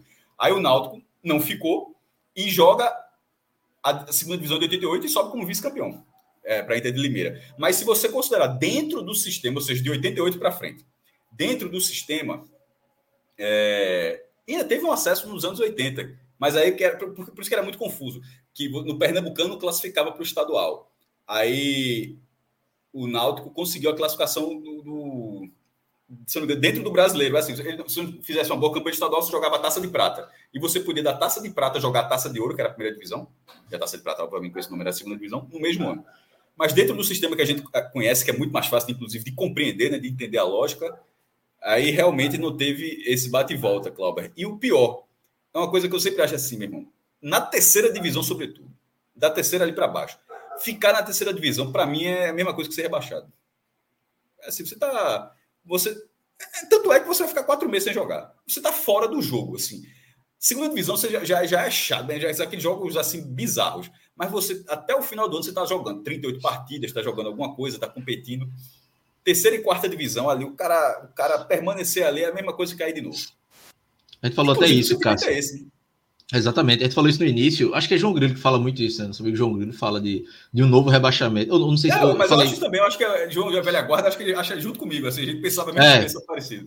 Eu falei, João, poderia ter sido tu que, que sempre é. falava isso, de, de, de um novo rebaixamento. Foi visão, tá a mesma, é a mesma coisa que cair de novo. Na segunda já é, imagina na terceira. É, exatamente. Porque o objetivo de todo mundo, assim, um clube onde que passou a maior parte da sua vida na primeira divisão, que é o caso, que é o, que é o caso do Náutico. Para quem nunca jogou, tudo bem, não é.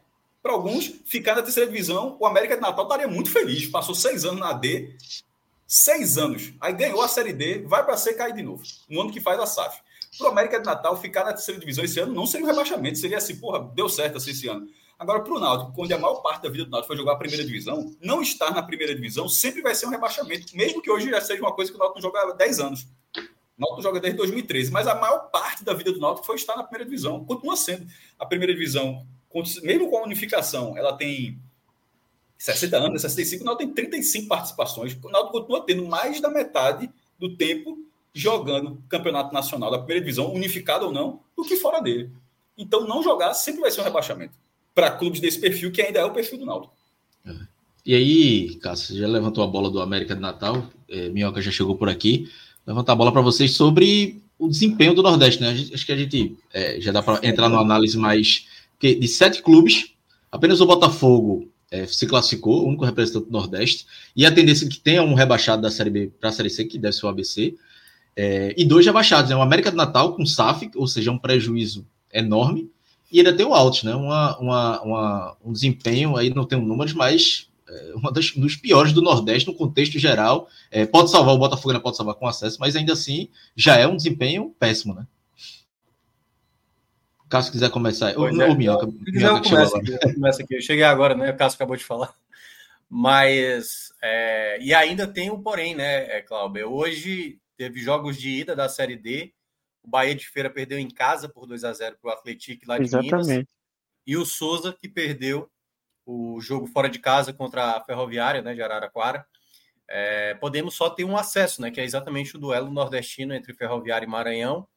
Isso, obviamente, né, o Nordeste todo ano tem uma certa dificuldade e, e aí teve é, era podia ficar na mesma, né? Porque houve um momento ali que o Pouso Alegre até conseguiu um empate e se tivesse conseguido a virada para cima do São José, a vitória do Confiança daria a classificação, mas acabou o São José fazendo o segundo gol já no final e, e ainda teve ainda podia correr o risco da gente perder outro é, nordestino, né? Se o Floresta empata, por exemplo, e o Manaus vence, aí a gente ia ter três rebaixados. Então, é, aqui no, na nossa região. Eu acho que o que pesa mais, obviamente, é o América de Natal. Cássio já tinha falado aqui da outra vez que, obviamente, né, assim, é, o América de Natal tem um peso muito maior. É claro que o Floresta teve um mérito né, de, ter, de, de ter continuado na Série C, mas falando em termos de força, em termos de engajamento, o América de Natal é um clube onde a gente lamenta mais pelo fato de ser um clube que já tem uma história estabelecida, né? Disputou pontos corridos da Série A, apesar de ter era até então a pior campanha dos pontos corridos, mas a Chapecoense acabou superando. Descansou. É, tinha descansado.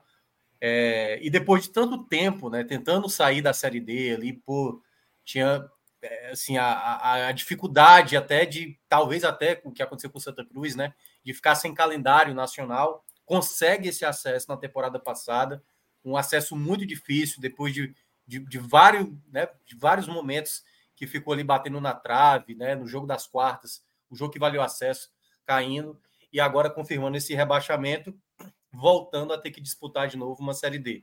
E é sempre Não, complicado. Sobre o América, a, a, lamentação, de uma forma geral, é porque o BC está indo também.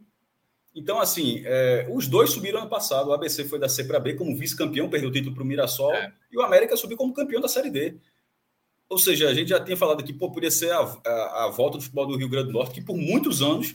Eu falei isso ano passado, Cássio. Eu pensei que era o ressurgimento, mas. É, então, veja, todo mundo era normal. Assim, eu, eu, eu fiquei muito feliz pelo acesso dos dois. Eu torci na, na, na, que o ABC subisse e torci pelo, pelo América Natal, num jogo maluco contra o Caxias que vai, veja acesso, sabe aquele acesso é um pouco do que foi o Santo e Betim. Porra, você consegue aquilo tudo para daqui a pouco, alguns anos depois, ou no caso do América, um ano depois, aquilo não ter valido nada. Tá ligado? Pô, o acesso do América, se você botar a galera depois da live aqui, vai no, no YouTube, bota como é, como é que o América buscou acesso ano passado. Foi um negócio assim maluco, com 28 mil pessoas na, na Arena das Dunas, pô. O maior público do Muito mais dramático até, dois, dois gols no final, né? Que ele não, faz ali contra o Caxias, dramático, né? mas é isso, que eu tô falando, é isso que eu tô falando, dramático. Como não, Santa, até Santa... mais dramático que o do Santa, porque o do Santa, o gol de, de caça-rato ali no final, ele dá uma tranquilidade, mas o Santa já estava subindo. Nem mas, foi tão dramático assim, era um mas medo. Mas estava né? um a um e o 2 a 1 um Betinho entrava o Betinho. Isso. Veja só, quando tava, tava, tinha aquele Santos Betinho tava nervoso no 1 a 1 e, e, não, é, eu digo é porque o, Caxi, o, o Caxias estava pensando contra o América. Tipo, o América isso. foi buscar, subiu uma montanha isso. ali no final, assim, foi. foi... Mas, eu, Mas enfim, eu falei, eu vale, vale total, vale total o paralelo. Pela dramaticidade do Santa, era pela explosão que o Arruda teve naquele dia. 60 mil 40 torcedores na época. A capacidade máxima do Arruda era 60.044. O Santa anunciou 60.040 para dizer que não vendeu tudo. Pelo amor de Deus. É, mas, mas, enfim, aí você pega qualquer foto que tenha 80 mil pessoas e me diga a diferença. Mas, mas assim, você, você olha, é, eu me referi à explosão daquele gol.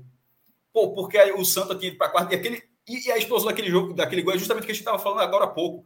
De que tá na Série B, você tá no jogo, pô. Na Série B, você tá. Seus jogos passando Premier, é mais fácil de assistir. Cá para nós, é, é, pô, é mais fácil, assim no papel é, é mais fácil assistir. As outras pessoas também assistem, ou seja, não é só aquele jogo que só tu tá vendo. É, você joga até o fim do ano, você joga um campeonato realmente mais. que é mais condizente com o nível do tamanho do seu clube. Assim, o nível que é um clube tradicional, o seu clube, qualquer clube que seja tradicional. Então aquilo era uma volta para o jogo. Para anos depois, o Santa, que aquele era indo para a segunda divisão, agora está sem série. Aí, no caso do América, seis anos ali na trave, na trave, batendo, sobe como campeão. E em março, anuncia uma SAF de 174 milhões de reais, embora seja aqueles números que você 174 é, é um, em algum momento é um dinheiro que vai ser reinvestido pela própria SAF, né? Não é uma empresa toma 174 milhões, de repente são 174 milhões que serão investidos, mas pode ser um dinheiro investido gerado pelo próprio clube. Mas enfim, sendo seja qual for a leitura que você fizer, era um processo de reconstrução. Nessa SAF tem um contrato para finalizar a Arena América. Era, pô, era, era um clube vivendo outro momento, aí leva uma porrada desse tamanho. E cá para nós, era uma missão que dava para buscar. E contra o Floresta, mérito total do Floresta de mesmo não, não tendo apelo popular, mas se mantém mais um ano na terceira, na terceira divisão. Assim, é, sem, sem, sem muro entre Floresta e América Natal, eu preferia que tivesse ficado América Natal. Mas, mas ficando Floresta, ele ficou com totais méritos. Assim, isso é, isso é inquestionável. Era, infelizmente, aí nesse, na, na prática era um ou outro aí. Eu acho até que o América, viu, ele é uma das maiores decepções dessa Série C. Pelo, Porra, que, pelo que o maestro falou do, da SAF, né? O, Dado, Cavalcante. Exato. É. O América foi buscar, quando a SAF chegou, Thiago Carvalho, que foi o vice-campeão gaúcho lá no, no Caxias. Quando eu falei dado, eu queria dizer isso mesmo, dinheiro. Eu senti era dinheiro no time. É, sim, não, e, e, e, contratações. Rafinha, por exemplo, que foi um jogador decisivo para o Vitória no ano passado no acesso. O América tirou do Vitória esse ano, e eu me lembro na época que se falou em o América ter oferecido duas vezes o salário que ele ganhava no Vitória, três vezes. Então, assim, foi um time que investiu e não conseguiu. E assim, não foi, não foi algo como assim o Náutico que ah, o América estava em cima e caiu, não. O América jogou o campeonato inteiro, basicamente, na zona. Eu acho que se você for olhar as rodadas assim, o América deve ter ficado umas duas ou três rodadas fora da zona. O resto do campeonato foi inteiro ali, sempre lá embaixo, sempre lá embaixo. Então, foi um, foi um acesso inesperado, mas justíssimo, assim, sabe, pelo que a equipe mostrou durante, durante a competição.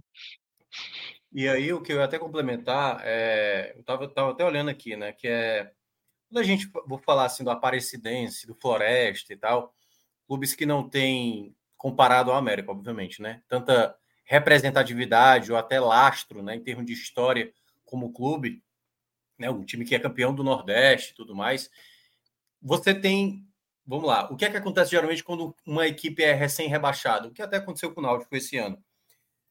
Tem uma, tem uma dificuldade da torcida abraçar, sabe, o time. Quando o América sobe da D para C do ano passado para esse ano, você tem um fator positivo. O cara passa a acreditar de novo. E quando você compara com essas equipes que não têm assim a média de público do Floresta, do Aparecidense, não chega nem perto do que o América é capaz.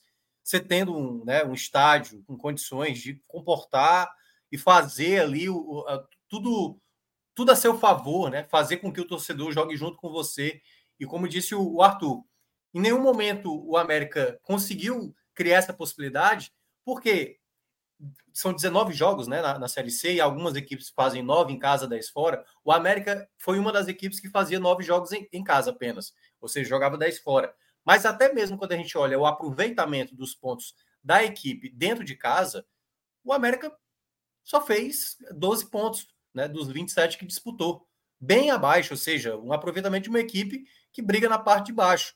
E aí ele perdeu a grande chance de chegar para essa rodada para olhar para esse empate contra o Floresta e considerar. Aliás, o empate não, que acabou tomando gol no final, né? Porque eu, eu, eu, fiquei tanto olhando o jogo assim, era empate há tanto tempo que depois tomou o gol ali de misericórdia no final. Mas nem, nem para chegar na última rodada o América conseguiu para ter um fator emocional a, a seu favor.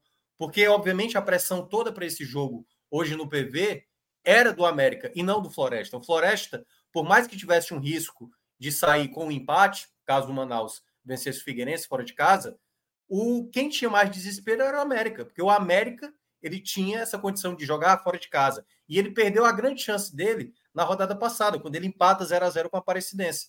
Então, até mesmo esse fator mando de campo, esse fator de ter mais torcida que os adversários, ele não soube aproveitar isso. E aí vem o fracasso. Novamente vai ter que passar pela mesma situação que passou anos e anos na, na quarta divisão. E agora, minha amiga, é, é aquela coisa, né? Uma equipe que perde o seu lastro, né? Porque a gente fala, né? Eu acho que talvez eu e Cássio, que a gente tem um pouco mais de idade do que você, Arthur e, e Clauber, é, a gente sabe assim, o quanto o América era, era meio que, até comparado aqui, o futebol cearense, o Ceará e Fortaleza, era um clube até mais percebido, assim, sabe? De uma parte alta de Série B, de figurar numa primeira divisão. Então, isso hoje. Foi duas vezes para a Série A. Veja, o Botafogo, que é o único representante do Nordeste na Série C, que vai disputar o acesso, não joga a Série B, a segunda divisão, desde 1989. O América de Natal, nesse período, conseguiu dois acessos para a Série A. Coisa que o rival ABC, por exemplo, nunca conseguiu. Não conseguiu um acesso, não conseguiu dois acessos. Um em 96 e outro em 2006. Né, assim, é muita coisa. Então, esse clube agora, um, um formato da quadrangular, que era o formato clássico dos anos 90, e outro nos pontos corridos. É, o modelo atual que a gente está vendo aqui, segunda divisão, 38 rodadas, o América subiu já desse modelo. E esse time agora volta para a quarta. E é, uma, e é um, um rebaixamento duríssimo, viu? Porque a Série D a gente sabe como é difícil você conseguir o acesso. Muito a história da Série D. Exato. A história da Série D, cara, só tem duas equipes que caíram e subiram no ano seguinte. Salvo engano, isso foi em 2012, o Salgueiro. Tupi e o Salgueiro. E o Salgueiro conseguiu. E era numa época, exatamente, era numa época que tinha um mata-mata menos. Então, assim, em tese, era mais fácil você conseguir o acesso. É, quem a gente pode conseguir agora é esse, ferroviário. Esse dado eu não sabia, é, não. E... De 2009 é. até 2022. É. Todo eu achei mundo... que era só o Salgueiro. Não, tirando 2009. 2009 subiu gente que caiu, né? Da, da, da, da... Tirando 2009, porque não, necessariamente o cara veio da Série C. Mas de 2010 para frente, nenhum rebaixado da Série C. Só dois já só dois rebaixados subiram. É. e Salgueiro em 2012. Foram dois casos. Ou seja, é, 10 anos acontece. É, o Ferroviário pode conseguir com essas é, mais fases de é matemática. Né? Se conseguir. Ah, é muito duro. Conseguiu, assim, por, por, isso que, que às vezes a gente fala aqui, eu concordo que, por exemplo, no caso do América, né, se ele não sobe ano que vem é um novo rebaixamento. Mas eu digo a você que é, é mais fácil, é muito mais fácil você ficar na Série C do que você estando na D conseguir o acesso para C. É. Porque, Porra, assim, você conseguir se posicionar entre 16 clubes em 20 é muito mais simples do que você ir para uma Série D, passar na fase claro. de grupos, depois ter três mata-matas, não sabe quem vai pegar. Então, assim, é um buraco grande que o América entrou agora. E ele sabe melhor do que ninguém, né? Pelo, pelo tempo que demorou para conseguir esse acesso para C. Quer ver um exemplo disso que você está tá falando, Arthur? É, ficaram, não foram rebaixados, Aparecidense, Floresta e o Ipiranga de Erechim. Se os três estivessem na Série D ano que vem, ninguém diria, ó, sobe, sobe quanto esses três aí? Você não apontaria assim, você não apontaria como possíveis candidatos a acesso. E os três ficaram na, na terceira divisão. E é isso, e é isso eu acho para ser o Aparecidense está ficando pela segunda vez, vai para o terceiro ano seguido de Série C. O Floresta eu acho que vai para o quarto ano seguido terceiro ou quarto isso. ano, se bem lembrar. Mas isso corrobora o que eu estou dizendo. Eles, mesmo é. sendo seguido, e você, o Ipiranga, você tá na quarta, o Ipiranga, você, o Ipiranga tem o quê? Cinco, seis anos? O Ipiranga já está há muito tempo na Série C. Então, é. Mas é exatamente esse ponto. É. E se você botar na quarta, você acha que não sobe os três, não, pô. É exatamente isso. Bota os três na quarta tem ponto de... Você não acha que ainda tem o ponto, não. né, Cássio? Ainda tem o ponto de você dizer assim, pô, esses caras conseguem ficar na C e o América não consegue, sabe? É, ainda tem essa, o Aparecidense começou muito mal. Tava muito mal e deu uma arrancada na da metade para o final da primeira fase. O América contra, com, contratou muitos jogadores, né? Acho que só de atacante foram oito. E nem assim conseguiu. Por dado Cavalcante, né? É, acabou tendo mais um rebaixamento. Chegou na reta final do América, mas não conseguiu salvar. Então tá aí rebaixado o América de Natal num projeto de SAF que ainda está no início, né? Então, um problema mais pro, pro América. Mas tem o outro lado, né, da, da Série C, que é o único representante agora que segue, que é o Botafogo da Paraíba, né? Autoridade. O Botafogo contratou nessa semana antes, já estava classificado, né? Glauber já estava classificado e contratou Giva e Hadley do Retrô. Que a série C Luizinho também, né? Luizinho, Luizinho também, Cássio. Fechou com o Luizinho também, tinha visto, visto até os outros dois. Pô, meu amigo, que pa... foi, foi buscar mesmo lá em Camaragibe. É, mandou a van aí para buscar em casa. E fez certo, né? E fez certo. Fez certo. Veja só, se você não tinha muitas, não tinha muitas brechas para contratar. Se era importante contratar para buscar o acesso, foi buscar onde, onde havia qualidade. É, eu não, talvez Giva não ajude, não sei se ajuda. Hadley acho que vai ajudar, tá? Luizinho acho que não foi tão bem, mas assim, desses três, já que já somando Luizinho nessa conta aí, Hadley, Hadley eu acho que pode ser um, um, um bom reforço, jogador bem útil ali para o Botafogo, que, que acaba indo, como eu tinha falado, vai buscar 34 anos depois a, uma participação na, na Série B e vai ele ao ficar em sexto lugar, ele vai decidir na última rodada fora de casa. O jogo vai ser na Amazônia, no Amazonas, é, Amazonas e Botafogo. Não dá para precisar se vai ser na Arena da Amazônia, porque sei lá, tem, é, na, deixa eu ver até quando é que vai ser. Isso vai ser no final de outubro. Não, outubro já está marcado, né? Já foi, vai ser em Cuiabá. Então a, a, seleção brasileira não jogará na Arena da Amazônia, porque um jogo deve ser lá, talvez seja é, ou contra a Argentina ou o primeiro jogo do ano que vem. Mas, enfim, seja qual for o estado que o Amazonas escolha para mandar o seu jogo, vai ser o último jogo. E ele vai estar no grupo com Volta Redonda, Botafogo e Paysandu na tabela. Só falar aqui rapidamente aqui, pronto, eu já tenho colocado a tabela. Botafogo estreia contra o Amazonas ou no dia 2 de setembro ou no dia 3 de setembro, vulgo fim de semana que vem. A CBF vai detalhar essa tabela. No Almeidão, né? No Almeidão, no Almeidão. o mando do Botafogo é no Almeidão. Aí depois vai lá para o Raulinho da Oliveira, lá no Rio de Janeiro, para enfrentar, enfrentar o Volta Redonda. Na, na, Vai ser sempre nos fins de semana, ou seja, nesse sábado, depois no outro sábado e por aí vai. Aí termina. É, são seis fins, seis fins de semana. Aí o primeiro turno é contra o Paysandu, na Curuzu, provavelmente na Curuzu, porque aí sim não vai poder usar o Mangueirão. Por, a... Se bem que o jogo é antes, né? Por causa de Brasil e, e Bolívia. Mas enfim, de toda forma, o Paysandu já vem jogando mais no, no, na Curuzu do que no Mangueirão é, mesmo que fosse um problema esse, esse, esse, jogo. Na quarta rodada, no Almeidão, já, já você espelha a tabela, aí o Paysandu que vem jogar em João Pessoa, isso já é 23 de setembro. Aí depois, lá no dia 30 de setembro ou no 1 de outubro, ele mais um jogo em casa contra o Volta Redonda, ou seja, fica muito claro que as rodadas 4 e 5 aí serão determinantes para possível acesso do Botafogo. E encerra é, acho que um grupo vai ser no sábado e outro no domingo, né? Ou seja, não dá para precisar isso. 7 de outubro ou 8 de outubro, sábado ou domingo, como eu falei, contra o Amazonas. É, no blog eu não coloquei o Botafogo para ser pra, sem, sem pipocar aqui, eu não coloquei o Botafogo como favorito à vaga, não. Eu coloquei Operário e São Bernardo no B e Volta Redonda e Paysandu no C.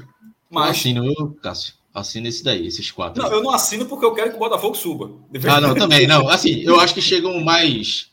É, acho que ah, início, certo. assim, né? Isso. Se entrar em campo ainda no, no quadrangular, eu acho que. tu sabe que eu respeito, né? Então, assim, não. o pai sempre pegou lá, arrumou, já vai brigar mesmo. E, o Pai é. Sandu, velho, a Cruzou é um inferno. É um inferno com, com pintado de celeste ali. Que a turma acha que é. é, eu respeito demais. É o inferno mais, com a cor do céu, aquele branco e azul claro. É o inferno com a cor do céu. Para mim, o Pai Sandu é o mais, o mais favorito de todos, é o Pai Sandu. Dos oito, é o Pai Sandu. E pro Papai Hélio, assim. E, e por causa de sou, sou fã, sou fã.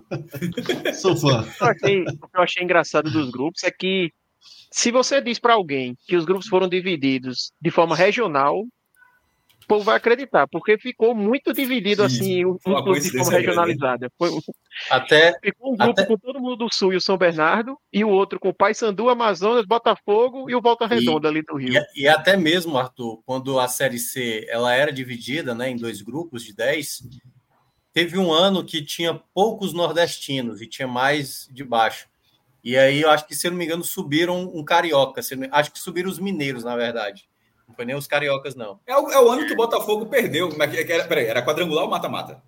Não, era naquele formato de. Era no mata-mata ainda. Então, é, um o, ano é o que o Botafogo perde do Botafogo de Ribeirão Preto no último lance do é, jogo? É, o ano eu não lembro. O ano eu não lembro. Eu sei que teve um ano que os mineiros foram disputar aqui no, na parte de cima, né? Com os nordestinos.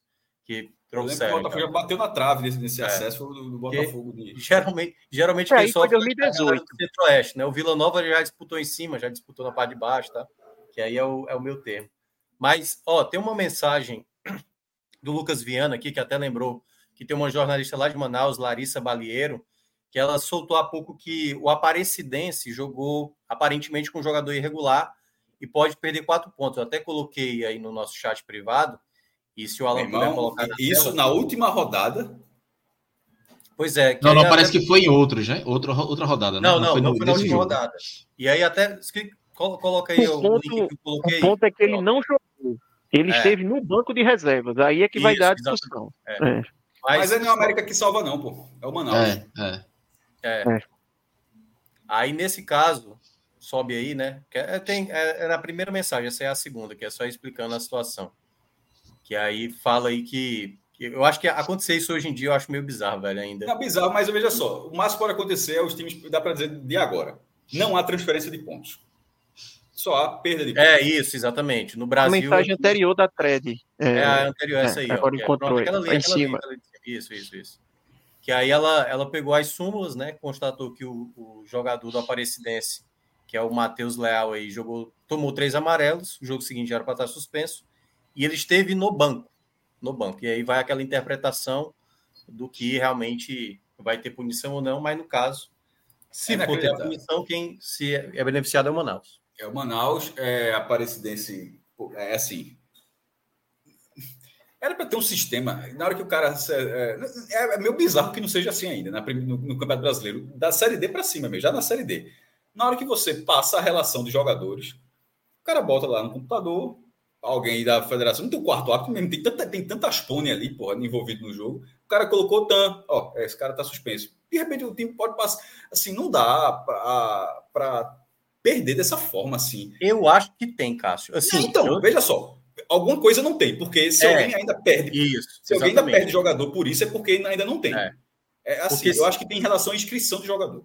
Isso. Que foi justamente aquele negócio. Mas assim, porque, não, por exemplo, não da, da escalação do cara. Isso. Porque aconteceu ano passado, né, com, a, com aquela situação do esporte, que depois foi, foi discutida aí. a galera, mesmo aparecendo o negocinho da CBF dizendo uma, é. Não é. E depois a CBF corrigiu esse ano, né? Ela teve que mudar é. o texto dela para deixar mais claro essa situação. Só, Mas eu concordo plenamente. Na, na Comembol acontece isso, se o jogador tiver alguma punição na FIFA, se tiver tido uma suspensão, o sistema lá, na hora que você coloca o nome, já diz, ó, o cara está impedido de jogar. Claro, pessoal, assim, isso é muito básico, mas é. assim, se, em 2023, depois do caso Everton, da portuguesa, Total. da portuguesa, em 10 anos depois ainda existe isso, é assim, é inaceitável. Tomara, tomara, inclusive, que a Aparecidense não caia. Porque é, é, um negócio assim muito 1900 em preto e branco, todo respeito, mas assim, 1900 em preto e branco, assim, campeonato, né? O campeonato, não é o campeonato que o cara entra, tá tudo informatizado, não. Mas, ó, eu até chequei aqui, ele, na rodada 15, foi Aparecidense e Floresta. Aí ele foi para o banco e não entrou. Só que no jogo seguinte ele jogou. Então, assim, eu não sei como é que funciona. Tipo, se esse jogo aí que ele estava no banco e não entrou foi considerado como ele fez a suspensão e para outro jogo ele estaria ok, porque senão, em algum jogo ele entrou, assim, irregular, né? O jogo seguinte, porque ele não chegou a ter nenhum jogo que ele não foi nem para partida, né? Ou não sei se essa que ele não entrou se conta, enfim. Vamos ver aí o que é que vai dar. É. Amigos, algo mais a adicionar sobre a Série C? Boa sorte, boa, boa sorte ao Botafogo. Se, se conseguir ficar em segundo lugar, um quadrangular, terá a maior mudança de vida da história do clube. Assim, porque em 1989, a última vez que ele participou da segunda divisão. Eu ia perguntar isso. Qual foi a última vez? Eu pensei que fazia menos tempo. Assim, 89. da década de 90. Foi tanto tempo que eu fui dar uma pesquisada, tipo, será que jogou o módulo amarelo da Copa João Avelange? Mas aí, de repente, não considerado, mas jogou o módulo verde, que era a, como se fosse a, a terceira divisão na, na, dentro daquele campeonato e tal. É, então é isso mesmo, 89. É, porra. O Campinense jogou a Série B, tá? O Campinense chegou a jogar, a jogar a Série B, o 13 não, mas o, o eu, pelo menos nesse formato mais recente, o Campinense chegou a jogar. Eu acho que não é nem tão Foi 2009. Assim. É, é nem 2009 o Campinense jogou. Isso. É o único do Paraíba que tem um acesso, né? Desde que a gente começou a ter a, essas para B, né? Acesso, isso, exatamente. É o único que tem esse acesso do Campinense em 2008. O, o 13 Ele tem da B para A, mas é, é, é o pré-88, né? É o torneio paralelo de 86, que é assim, como eu já tinha já falei aqui no começo do programa, nos estaduais, o Campeonato Brasileiro era bem diferente, tinha 40 times, tinha 36, na verdade, né? Aí, para botar mais quatro para virar 40, a segunda divisão subia no mesmo ano o acesso. Aí foram quatro times: Internacional de Limeira de São Paulo, Criciúma de Santa Catarina, Central de Pernambuco e o 13 da Paraíba. Cada um venceu seu grupo e jogou a primeira, primeira divisão no mesmo ano. Mas nesse sistema atual que o cara consegue o acesso, continua na competição, sobe do ano que vem, nenhum. E o Botafogo, em caso de acesso, seria uma realidade muito distinta. Porque em 89 o campeonato, durava, o campeonato nacional durava quatro meses, era muito curto. Os estaduais terminavam, começavam em janeiro, terminava ali em junho, julho. É... O brasileiro de 89, se não me engano, começou em setembro, pô. Julho e setembro. Vê que bizarrice, assim, era muito diferente. Então, hoje não. Hoje, é, hoje você disputar a segunda divisão significa ter um calendário. Então, seria a maior é, mudança de, de, do clube de João Pessoa. É, torcer pro Belo uma, agora. E aí uma... Estou Belo. E, e, assim, tá batendo na trave faz tempo, né? Muito. Bateu na trave, eu me lembro que a primeira com o Boa, que ele leva um gol no finalzinho. Será? Eu confundi o Botafogo e Ribeiro Preto, então. Eu acho que foi esse, né? É, o Botafogo e Ribeiro Não, teve os dois. Teve o do Botafogo dois, foi muito traumático. O do Botafogo de é Ribeirão foi traumático. Isso. É porque o do Boa, ele leva um gol no final, mas nem vai para os pênaltis. Ele sai pelo gol fora de casa. E eu, eu, eu, eu mudei esse gol com o Botafogo de Ribeirão Preto, mas na verdade eram duas histórias distintas. É, aí esse do Boa eu acho que foi 2016. Aí o do Botafogo foi 2018, que ele que ele leva um gol no final, vai para os pênaltis e aí ele cai nos pênaltis.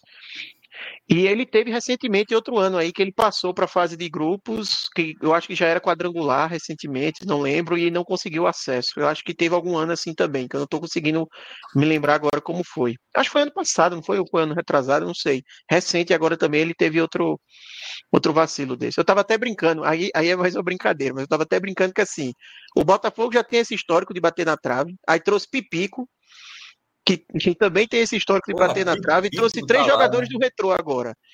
Eu acho que assim, já tem tanto histórico de bater na trave que já girou a paleta. Vai, Vai virou, perfeito. Eu levantei o dedo para dizer exatamente isso. Virou a paleta aqui mesmo. Já, já, já, já, zerou, já zerou o processo. Perfeito.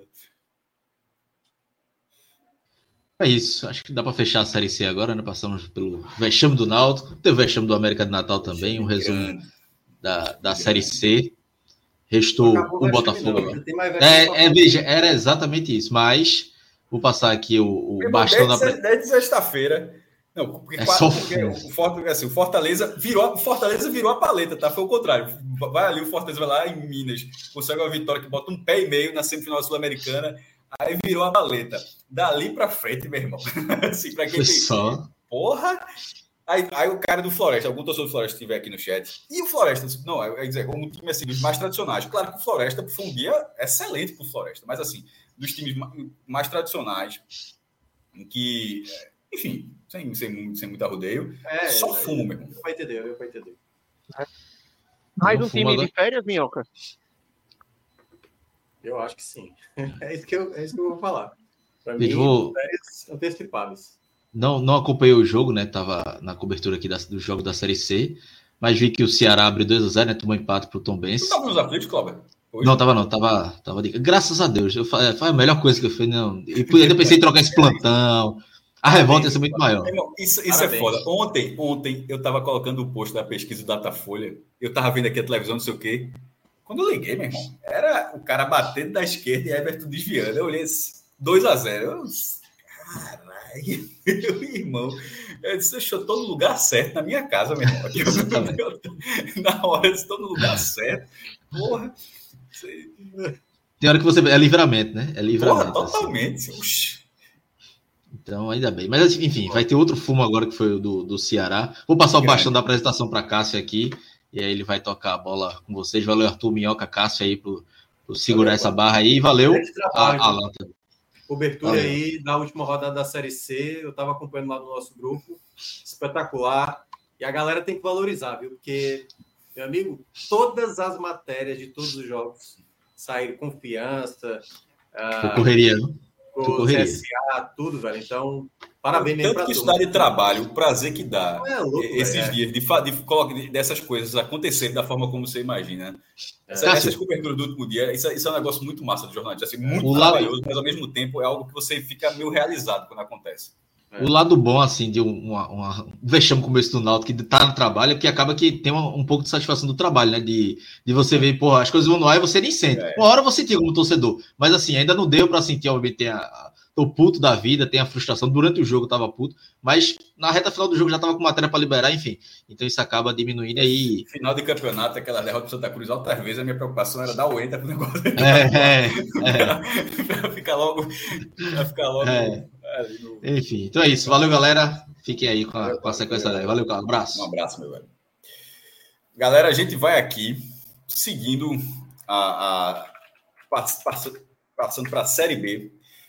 O Ceará, que simplesmente as portas vão se abrindo, mas o Ceará perde a chave. Ele simplesmente não encontra a chave. Assim, alguém abre a porta, alguém tranca, e o Ceará não é a coisa mais fácil. É tipo, o Ceará não consegue passar pela porta esses dois pontos que o Ceará desperdiçou para o Tom Benz hoje, sim, sobretudo um jogo com 10 minutos, a gente estava falando aqui de o Náutico levou o 0-2 para o São Bernardo, teve que reagir, o Sport levou o 0-2 com, em torno com 5 minutos, teve que tentar reagir e tal. O Ceará foi o contrário. O Ceará vai lá em Soares, do Soares de Azevedo, estado em Muriaé, não é a casa do Tom Benz, que é de Tombos, ou seja, um público sempre é muito reduzido, 200 pessoas, 300 pessoas, se muito com 10, num campo horrível, mas você com 10 minutos você já está com 2 a 0. Assim, é, numa rodada onde o Guarani cede o empate, é, onde o Novo Horizontino perde, é, perde do CRB, e você não terminar esse jogo com três pontos, porque levou um gol aos 50 do segundo tempo do Tom Benz. Assim, meu irmão, é. É, é, é, não é fim de feira porque ainda tem muito campeonato. Para tudo, para dar errado, para dar certo, tem muito campeonato. Mas é, deu a parcial. Sabe quando você está no bar, você pede a parcial. O Ceará, o Ceará, o Ceará hoje pediu a parcial para encerrar a conta. É isso, Cássio. Ah, o que aconteceu hoje lá em Muriaé né, foi talvez o, o desfecho, e aí eu coloco já como desfecho do Ceará nessa Série B, porque é muito louco falar algo desse tipo, né? Faltar um terço do campeonato e eu, basicamente, assim, não é. Eu não, eu não, eu não vou ser preciosista matemático para dizer que não há uma possibilidade para o Ceará. Não, não há mais possibilidade para o Ceará. Matematicamente é inviável que o Ceará consiga esse acesso e de maneira merecida. Tem, não pode subir o Ceará. Não tem nada que indique que o Ceará mereça esse acesso. E, e o primeiro ponto que eu vou destacar é que talvez se o Ceará, Cássio, não tivesse condições financeiras para lutar por, por esse acesso, porque eu vi ontem né, a live de vocês, né, da, da derrota do esporte dentro de casa. Tem muita crítica da torcida do esporte, como já teve crítica da torcida do Vitória também, para alguns momentos que Condé também não estava conseguindo entregar o melhor da equipe. É, mas eu acho que, por mais que hajam problemas em várias equipes da Série B, né? Novo Horizontino, que perdeu mais um jogo agora, uh, é inadmissível uma equipe tendo totais condições estruturais, financeiras, é, de olhando pelo o prisma negativo, o Ceará era para ser um sexto colocado, um quinto colocado, jogando mal, com um treinador pressionado, como o Enderson agora, por exemplo, está pressionado no esporte mas lutando, no mínimo, por esse acesso, no mínimo por esse acesso. O que me deixa claro, e aí daqui a pouco eu vou falar uh, dos problemas que, que faz com que o Ceará, na minha avaliação, esteja dando tchau para qualquer possibilidade de acesso, é, tudo isso passa pela forma como nada consegue estabelecer uma equipe que luta para buscar essa possibilidade do que muitas vezes é um discurso vazio ou basicamente né, fazer ali um floreio para tentar se convencer, a, a, acho que a si próprio, de que é possível fazer o algo diferente, de fazer o algo a mais, quando na verdade a mediocridade é o que representa o Ceará nessa Série B. Porque talvez se não tivesse dinheiro, o Ceará estivesse brigando na parte de baixo. Porque atualmente, com, com a maneira como foi gerido o futebol do Ceará, não só por essa temporada, mas nas últimas temporadas, é não entender como, como é que o Ceará do ano passado é rebaixado. Como é que o Ceará desse ano é uma equipe de meio de tabela, que agora foi até ultrapassado pelo CRB. É o 11 colocado, com dois terços do campeonato disputado, em que sequer chegou na sexta colocação. Então, em nenhum momento, Cássio, em nenhum momento desse campeonato, o Ceará foi aquilo que o mínimo que a gente pudesse projetar para o Ceará. Porque o mínimo que a gente projetava para o Ceará é não, vai ter um momento que pode ter uma oscilação, vai ser sétimo ali, sexto e tudo mais. Mas desde o começo do campeonato, o Ceará ele não briga por esse acesso, em nenhum momento. Então, eu acho que o resultado de hoje. O Vila Nova é... briga, viu? Eu não esqueci daquele debate que, que ele. Não, perfeito. Naquele... Não, e, e, é que tá. aí, aí, é que tá. Eu até acho que o Vila Nova ele conseguiu. ele E aí eu acho que tem um detalhe muito importante. O Goianiense entrou na briga agora, por exemplo, né, que era um time que estava na situação parecida com o Ceará. É, até a, a gente falava isso algumas. E só está entrando a única forma que a gente enxergava, com uma isso. sequência. É, isso. Porque aí, aí, esse é o ponto. Mesmo o Ceará, algumas rodadas atrás, em que você mencionava que poderia abrir aquele oito pontos de vantagem né, do, do Vila Nova para o Ceará, e eu até falei, não, eu não acho que isso vai acontecer, ficou a seis pontos, né? Curiosamente, quando a gente fez aquele debate. Mas a questão toda não, não passa pela qualidade de time. Eu não tenho dúvida que o elenco do Ceará tem qualidade. Só que há um problema, há um problema internamente do Ceará que faz com que diversos jogadores que passam pelo Ceará não consigam fazer o algo diferente. Todo, toda equipe, toda equipe tem jogador que vai fazer raiva, jogador que é limitado. Numa Série B você não vai ter um elenco muito vasto, e aí é onde você precisa, internamente, saber incorporar elementos que, que possam fazer você ser um diferencial, que é algo onde o Ceará, desde o ano passado, aquele retorno da Série A do ano passado, e a gente vê nessa Série B, e boa parte, aliás, de 2023, uma equipe sem total é, zelo com resultado, com ímpeto de entender quando ele é melhor, quando ele é superior. Porque se a gente olha do ano passado para cá, aquele Juventude que foi rebaixado ano passado, ele passou acho que quase um turno inteiro sem vencer. O único time que tinha perdido para o Juventude foi o próprio Ceará. Né? Então, a, o Ceará, ele basicamente, hoje, ele tem problemas, e aí entrando só um pouco no jogo, porque eu acho que é a parte que eu quero começar, né, do, da, da ponta da pirâmide até a base da pirâmide, que para mim é o grande problema.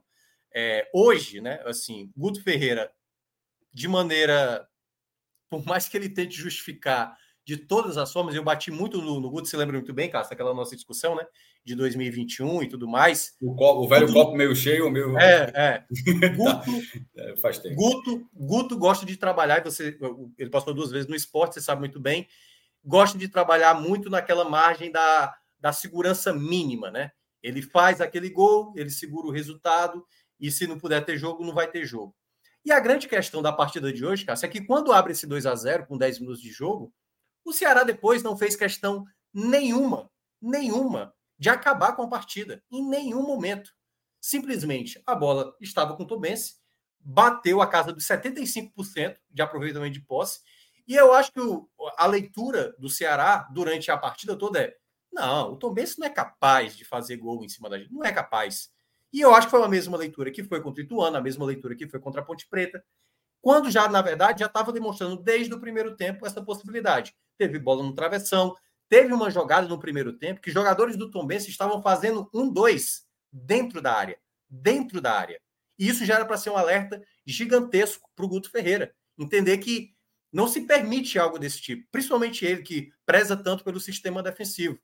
Então, quando ele vem com uma escalação que eu não gostei, apesar do belo passe do Barcelos para o gol do Eric, da jogada ali do Eric, o Eric jogando numa função até que eu gostei, jogando mais centralizado para o gol do Barleta, após o 2 a 0 o Ceará simplesmente só esperava o jogo acabar, tendo praticamente 80 minutos para ter de partida, né, para realizar ali o jogo onde ele só esperava que não tomasse o gol. E se pudesse, se tivesse alguma possibilidade, ele iria fazer o terceiro gol. Em nenhum momento, depois do 2 a 0 o Ceará tentou buscar o terceiro gol. Perde o Saulo Mineiro logo no primeiro tempo, entra Kleber de maneira inexplicável, que já tinha estragado muito o jogo da última vez. E claro que a culpa não é só do Kleber, mas claramente dá para ver que o Bissoli tem muito mais condições, mesmo o Bissoli não, não sendo um jogador que até agora conseguiu fazer gol, mas é um jogador muito mais lúcido. E aí é onde entra o terceiro ponto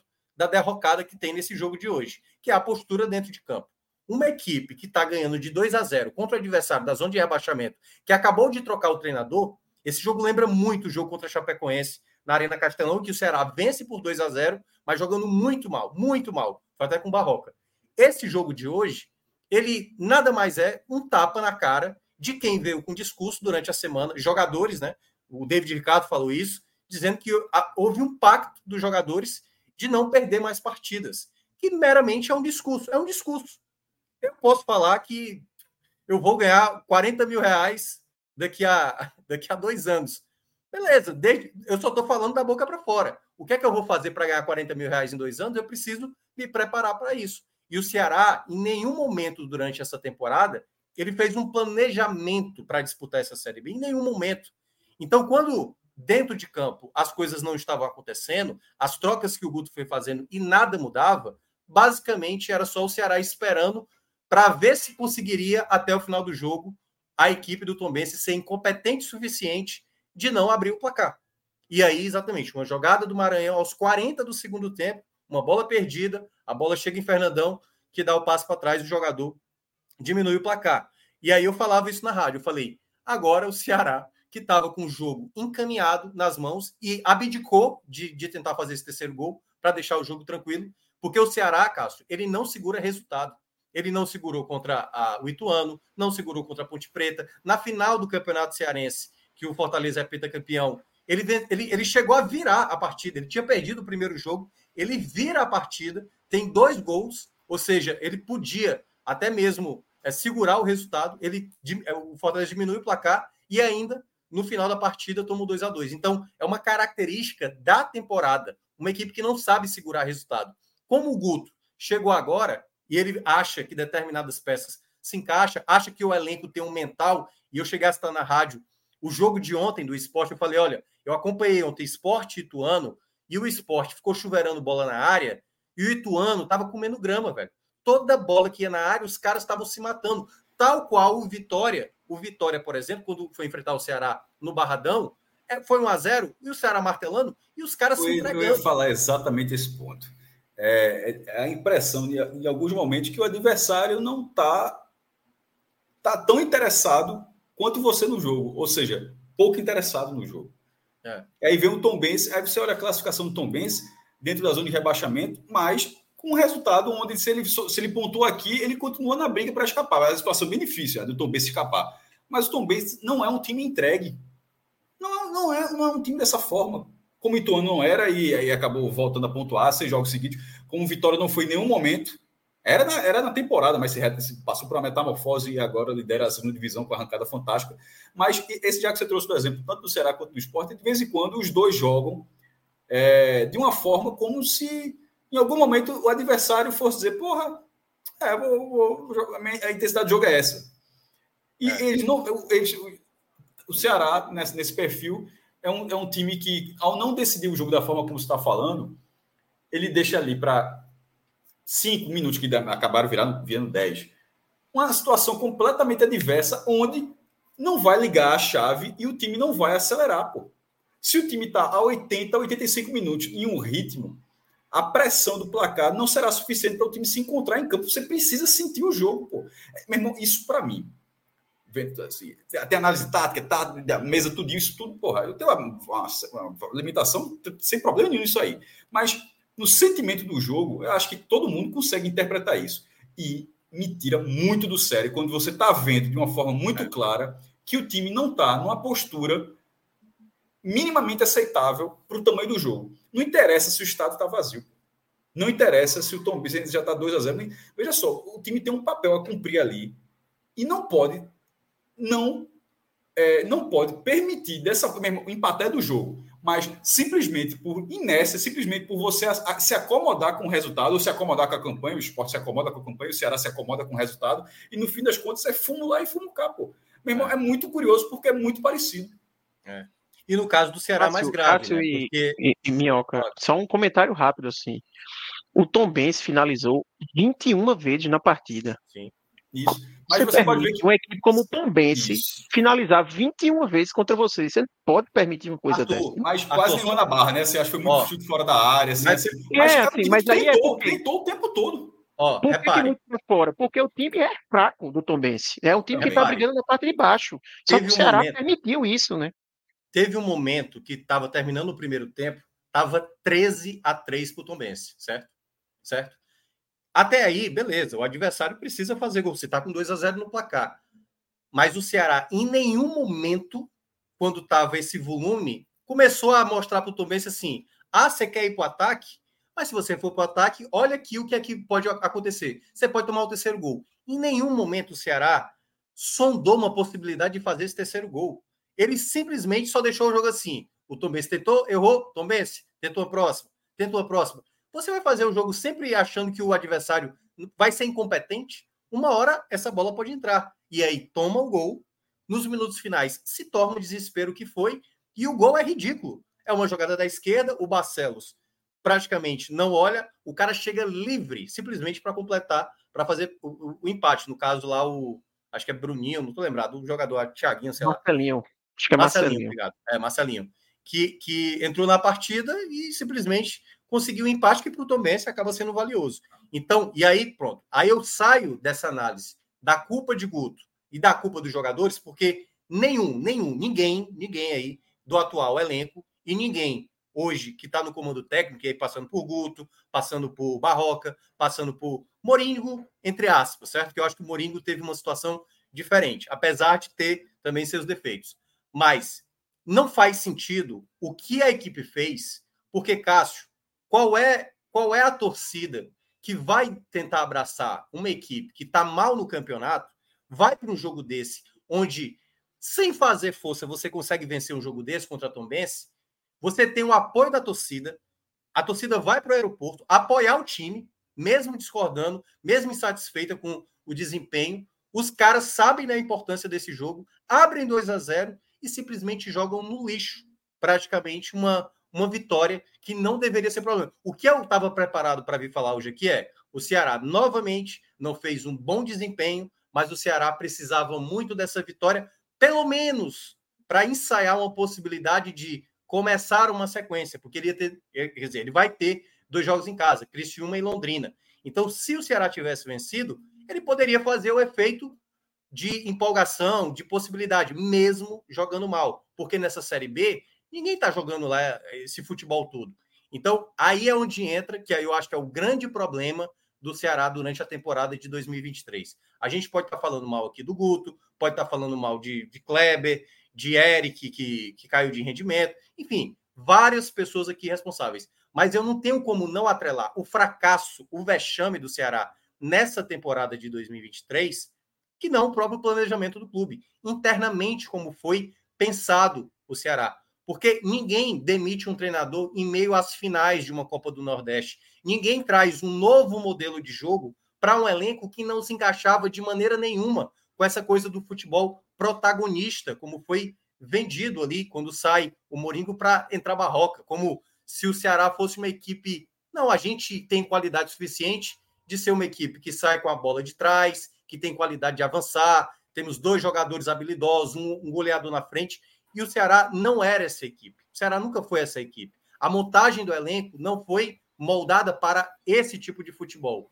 Perdeu-se o tempo com Barroca, mesmo tendo resultados positivos, mas com desempenho pavoroso, porque é bom lembrar, o Ceará levou um baile aqui do Novo Horizontino, jogou muito mal contra a Chapecoense, jogou mal contra a própria Tom Benz também, aqui na, na Arena Castelão.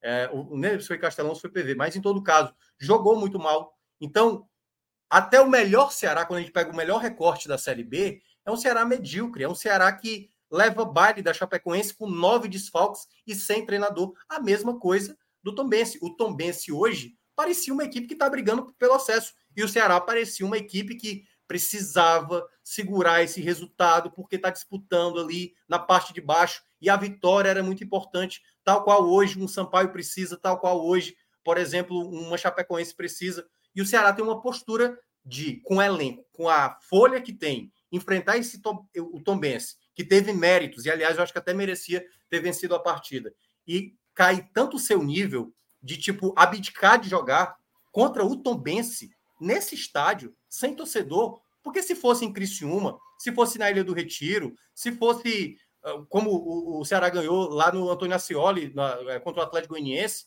beleza, tem uma pressão, tem um time ali tentando jogar a pressão para você. Esse jogo não tinha nada, não teve arbitragem prejudicando o Ceará, não tem Todo jogo nada. do Tombos, a, a, a, revolta é essa, porque assim, é, mesmo respeitando o time do Tom Benz, a atmosfera sempre é muito favorável, pô. Assim, você pega cenários muito mais hostis, assim, de repente você está pegando um jogo lá que não tem a torcida da casa, a arquibancada ali quase sempre vazia, distante e tal, e você sempre são jogos modorrentes e você se, se interessa no jogo modorrento. Mas assim, abriu um 2 a 0 para dois minutos. Aí você olha, a próxima rodada é Ceará e Criciúma. O Ceará se vence, estaria com 37 pontos. E o Criciúma tem 44. Na próxima rodada, o Ceará poderia deixar 44 a 40, faltando ainda 12 rodadas. Estou falando do Criciúma, que é um time que está no G4. É assim, e tendo Londrina logo depois do Cristiano. Isso, assim, é, ainda dá, Pô, matematicamente dá, mas é o que eu falei. A impressão é que o Ceará hoje pediu a parcial da conta. Perfeito. Não estou dizendo que pediu a conta, não, mas pediu a parcial, porque tem jogos que marcam. Esse roteiro é um. É, no 38 rodadas, você vai dizer que marcou só a 38 rodada, é muito fácil. Dá para apontar esse resultado. Sobre, até se for uma virada de chave, daqui o Ceará virou uma máquina, não acredito. Mas assim, é porque não está dando sinais para isso. Mas se eventualmente parar de, de brigar efetivamente para tentar, porque o Ceará ainda não entrou no G4, a gente fica falando o Ceará brigando pelo acesso e, e foi todo aquele debate, naquele balanço, a gente aqui no podcast, a gente fez esse balanço antes da Série B, aí faz quando na virada do turno e tal, aí foi aquele grande debate lá com o Fred, que tá, é, vou aproveitar, as ausências sempre são cornetadas, é um histórico aqui, se o Fred não tá, azar dele tá curtindo as férias e tal. É, mas que foi a disputa, eu que era ele colocando, mesmo o Ceará lá embaixo, o Vila Nova aqui, o Ceará como candidato mais real ao acesso do que o Vila Nova. Só, depois de virar o turno, aí eu, eu já estava achando que já tinha passado muito tempo para continuar sendo aquilo. Eu segurei muito o Ceará nessa opinião, mas na hora que virou o turno, ou seja, já tinha muita solidez do Vila Nova, já tinha disputado muito campeonato para estar tá ali, e o Ceará também. E, e, mesmo que a gente era um cenário que nem aconteceu, que poderia ser oito pontos de diferença, mas não aconteceu porque o Vila Nova perdeu, né? É, é, empatou, na verdade, com, com, com o Havaí. O Vitória perdeu do Ceará, mas o, o, naquela ocasião, naquele fim de semana, que foi, foi, a rodada seguinte a esse programa, o Vila Nova empatou com, com o Havaí dentro de casa. E os oito pontos seria a derrota do Ceará e a vitória do Vila Nova, então foram seis pontos. Mas o Vila Nova continua competindo. E o Ceará continua. Veja só, o Vila Nova não subir, se não subir, não subir outras oportunidades, assim como está tentando há muitos, está tentando há 30 anos subir o Vila Nova. Na verdade, o Goiás já subiu, já desceu, já caiu de novo. A mesma coisa com o Atlético Goianiense, que está tentando o Vila Nova. O Ceará não. O Ceará é o time de maior receita dessa segunda divisão. Era um dos principais candidatos ao acesso, junto com o Atlético Goianiense, junto com o Esporte. A gente apontou dessa forma pelo elenco, e o elenco ficou melhor durante a competição, porque o time fez uma janela com bons reforços, trocou um treinador, trouxe o treinador melhor.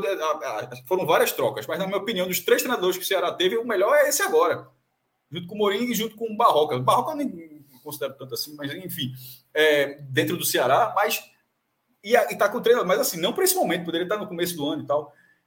Mas esse time não entrou, não chegou perto de brigar pelo acesso. Isso, é, isso precisa ser dito. Para não parecer. Exatamente isso é, para não parecer que o Ceará, per... o Ceará não perdeu acesso nenhum, porra. Não brigou pelo acesso. O Ceará não está brigando pelo acesso. O Ceará não está perdendo acesso nenhum. O Ceará está simplesmente disputando a Série B. Ele não perdeu acesso nesse, nesse cenário. Nesse cenário, assim, é que é exatamente o que está chegando aqui a galera do Ceará, a, a, muda muito a audiência. A gente falou do, do, do, Náutico. O Náutico não disputou acesso da Série C. A gente tratou como vexame, não foi Arthur. Então, porque das outras exatamente. vezes que o Náutico disputou a Série C, 99 2018, 2019, em duas o Náutico fracassou e uma foi campeão. Mas em todas, obviamente campeão, claro, mas nas, mesmo nas que ele fracassou, ele disputou o acesso. E, e, e, nessa ele caiu na primeira fase, ou seja, o Náutico foi o maior vexame do Náutico no Campeonato Brasileiro para Cláudio, até em qualquer campeonato. Ele até, depois eu estava até entendendo uma coisa, na verdade era outra. Eu achava que era Campeonato Brasileiro e Cláudio estava, tava, para ele, um, um, ele enxergava como um, um, um vexame ainda maior, juntando até outras competições. E nessa do Ceará é a mesma, é, até agora, é. pelo, menos, é, pelo menos, é a mesma coisa do Náutico. Não brigou pelo acesso. Não, isso não vai. Se, se o Ceará continuar da forma como está, será uma babação, se isso acontecer, dizer que o Ceará. É, pode até sair da, da boca de alguém, eu estou falando de, até dizer algo parecido com isso, mas eu estou falando assim, de que perdeu acesso. Não perdeu acesso, não, porra. Não. Pelas mãos e tal. Pelas mãos, assim. É incompetência. Porque, cara, não chegou, aí... chegou a ter um jogo, o Ceará chegou a ter um, nessa, nessa algum jogo, se vencer, entra. Porque o Guarani tá nessa. O Guarani não. tá algumas semanas assim que o Guarani, teve, se teve, vencer, Ceará, entra no G4 é. e o Guarani farrapa. Isso é, isso, isso é farrapar. O Ceará, o Ceará chegou teve, nesse jogo. É. O Ceará teve uma sequência que foi vencer o Tombense, vencer o Criciúma fora e vencer o Londrina fora. E aí ele estava a dois pontos do G4 e enfrentar o Novo Horizontino no Castelão quando aquela retomada do público, mulheres e crianças. E você lembra o que foi aquele jogo Ceará e Novo Horizontino no Castelão? Um 0-3 assim, barato com vaga barato. Mais. Barato. O Novo Horizontino perdeu uma carrada de gols. Mas era o Novo Horizontino City naquele momento, viu, meu amigo? Sete vitórias Não, é, eu assim. sei. Mas, mas aí é que tá.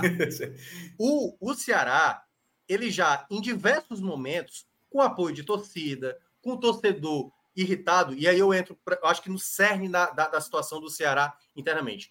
Não adianta você estar tá estruturado, você com dinheiro, você sendo um clube sanado como o Ceará é, se você não sabe fazer futebol. O Ceará hoje não sabe fazer futebol. Porque da maneira como, como é, eu lembro demais do ano passado, quando o Ceará estava ali já para ser rebaixado, depois teve a confirmação, falou assim: não, tem que mandar todo mundo embora, velho. Tem que mandar todo mundo embora. E aí saiu o presidente, saiu ali o diretor, é, saiu os jogadores, poucos ficaram. O Eric, por exemplo, foi um, do, um dos remanescentes. E aí fez o novo time. Fez o novo time, trouxe o novo treinador, um novo presidente assumiu, mas um presidente que estava atrelado à antiga gestão, com me, o mesmo tipo de pensamento. E para mim, o que se torna mais simbólico, mesmo nesse fracasso do Ceará na Série B, com praticamente dando adeus à situação de acesso, é que a, na, naquela pausa para a data FIFA, quando teve, aquele, aquela coletiva é, é talvez a coisa mais simbólica do Ceará dessa temporada de muitas vezes, isso já aconteceu. Dos jogadores fazendo as pazes? Não, não, só, não só isso, não só isso. Mas é, é, é, é, não entender um contexto do, do que do está acontecendo. Eu, eu vou pegar um exemplo do ano de 2021, naquele momento do Guto Ferreira. As coisas não estavam indo bem, o Ceará muitas vezes vencia com gol no final, e aí o Guto chegava na coletiva. Eu estou falando especificamente, não estou dizendo que a culpa é do Guto, mas é internamente se aceitar esse tipo de discurso. É então, mas estamos vencendo. Por que, que vocês estão reclamando? Vocês estão querendo criar crise. E aí é que tá. O Ceará em nenhum momento dava segurança. Aliás, o Ceará geralmente ele se acomodava com situações que é iam. É injusto essa pergunta. É, é injusta essa pergunta. Porque se falar de um lado é resultadista. Se falar quando vence, criticar quando vence, é criar um caso, então assim. É existe, você deixa uma barreira. Querer que na hora da vitória seja redutadista. É, pois é. E que na hora da derrota não pode ser resultadista. Você tem que é. analisar é. o contexto. Ah, é, assim, é, pô, é foda. Por isso, por isso que quando ganha você joga nada, eu falo aqui, ó, jogou nada, pô. Ganhou massa, mas não jogou Exatamente. nada. Exatamente. Exatamente. Porque aí é que tá. Para um, um time, assim, eu, eu até falei, eu não acho que a Série B, quando eu falo, quando eu falo do elenco do Ceará, não estou dizendo que o elenco do Ceará tem que sobrar de fazer a campanha do Cruzeiro do ano passado, daquela portuguesa, do Corinthians, não. Mas não é para ser 11 colocado, pô, na 25 rodada. Não é para ficar toda a rodada deixando escapar ponto contra Tom Bense, contra o Ituano dentro de casa, entendeu? Contra, contra a Ponte Preta dentro de casa, como foi na rodada passada. Esse um tipo... gol de média, basicamente, pô. O Ceará, o Ceará tem 26 gols marcados em 25 jogos. Aí tu vai olhar o elenco do Ceará. Como é que, como é que um, um, um elenco desse tem uma média dessa, pô? Na Série B.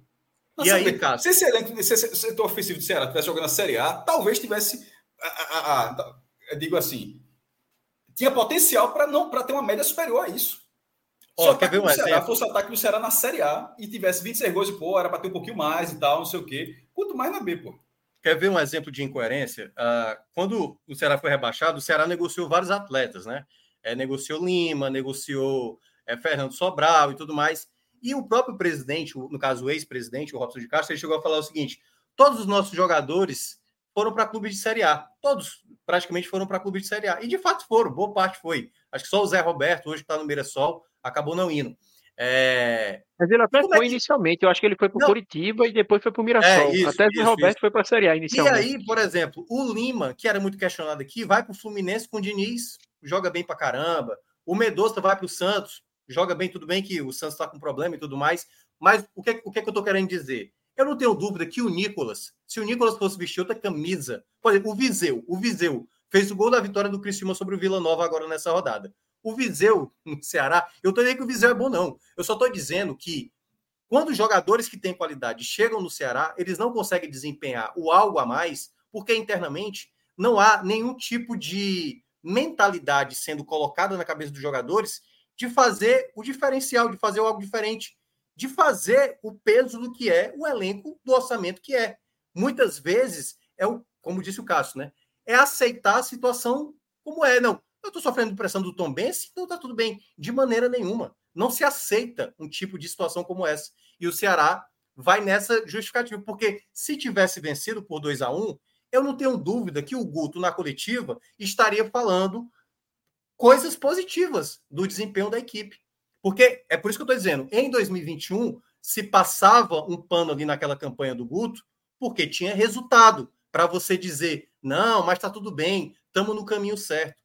Basta que os resultados não apareçam e quando o campo está mostrando o que acontece de fato, aliás, quando o resultado está dizendo o que aconteceu dentro de campo, aí, meu amigo, fica muito mais fácil da gente falar esse tipo de coisa e o torcedor às vezes não embarcar no discurso que a diretoria muito tempo vem usando e que essa nova, essa nova gestão do Ceará acaba adotando. Então, é, deu para ver claramente que o quanto o Ceará se perdeu nessa ideia de planejamento, em fazer mudanças, em não buscar perfil, porque quando você tem um novo treinador, né? Porque olha que loucura. Você tem um Mourinho, um treinador que joga mais na transição. Você sai dessa ideia para trazer o Barroca, imaginando um treinador protagonista, em que você vai dominar a posse da bola, vai agredir o adversário, e não agredia. Os jogos do Ceará na época do Barroca eram ali, eram, eram sei lá, um ataque, um chute no gol, entendeu? Passava longe, a defesa falhando, Barcelos, Pagnussá, Gabriel Lacerda, e ele insistindo, e o time jogando mal, e a diretoria calada, simplesmente aceitando que o treinador implementasse isso,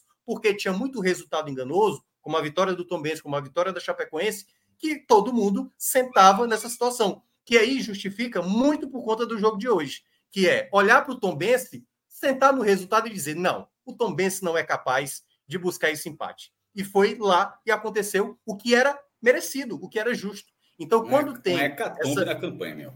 É, o que, o que tem de tentar enfeitar, de que certas coisas não estão mal, principalmente naquela coletiva de Albeci e Juliano, que fazem parte da diretoria do Ceará, de dizer que a campanha do Barroca era boa, que o percentual atual do Barroca dava a confiança necessária para apostar, é não olhar para o problema antecipadamente. Porque quando o Ceará decide fazer a troca e trazer o Guto, primeiro, já muda o perfil, você sai de um treinador com a ideia propositiva para trazer um treinador que é muito mais burocrático, reativo, não tem esse perfil de jogar para frente, e por mais que você adotasse essa, essa política, você não aposta para reforçar um elenco para melhorar. Basicamente, você vai tentar justificar, até beleza, traz o Saulo, traz ali o Barleta, mas ao mesmo tempo você confia de que o Kleber vai ser uma peça importante, confia que o Lucas Ribeiro, que nem sequer entrou em campo, vai ajudar. Então, tudo isso você vai somando, vai somando, é a base, é a base que basicamente não dava sustentação para qualquer, para qualquer técnico que assumisse o Ceará, isso iria acontecer. Qualquer técnico, porque não tem base nenhuma interna, coletiva, uma mentalidade para fazer algo diferente. Basicamente, é um, é um clube sanado financeiramente, com muito dinheiro, jogando dinheiro fora e praticamente dando adeus a, a essa possibilidade de acesso, na minha avaliação, faltando 13 rodadas. Não acho mais possível que o Ceará consiga. Eu acho que. Fala, fala Arthur, fala. Eu, eu, ia, eu ia só fazer um comentário que, assim, eu acho que a cada rodada que passa, a gente vê o quanto o problema do Ceará ele vai muito além do que o técnico, né? Porque eu acho que muita gente tinha opinião, eu mesmo tinha, é, e, pelo que eu acompanhava do podcast também, de que com o Ceará fazendo aquela troca de Barroca para Guto, seria uma virada de chave para a equipe, né? Pelo que a gente conhece do trabalho de Guto e como o trabalho de Barroca não vinha bem. Então se imaginava, pô, agora é o momento para o Ceará embalar, né? Até se se criou expectativa ali depois que a equipe até perdeu do esporte né, no primeiro jogo, mas depois conseguiu, acho que, duas vitórias, foi uma vitória um empate, deu ali uma, uma esperança e tudo mais. Mas rodada a rodada a gente vai vendo que realmente o buraco ele tá mais embaixo. E casa muito com o depoimento que, que Minhoca está trazendo aqui e que Léo trouxe na, na, no programa passado, né? Falando de todos os problemas dentro do Ceará, do departamento, a falta de mentalidade que você vê dentro de campo, que o time parece que está muito assim, sabe? Parece que está jogando um jogo da terceira rodada do Campeonato Cearense. Não parece que está jogando um jogo que vale tanto e que a equipe é tão favorita e tão é, assim, é uma obrigação tão grande conseguir o acesso. Né? E a gente vê isso, e aí pegando até o que Minhoca falou, né, do depoimento de, do presidente, falando que ah, vários jogadores do nosso elenco saíram para a Série A. O que para ele é um ponto positivo, na verdade é um ponto negativo, é um ponto de análise do tipo, por que, que eu tinha então um elenco que tinha tantos jogadores que a Série A reconhece a qualidade e eu acabei rebaixado no ano passado?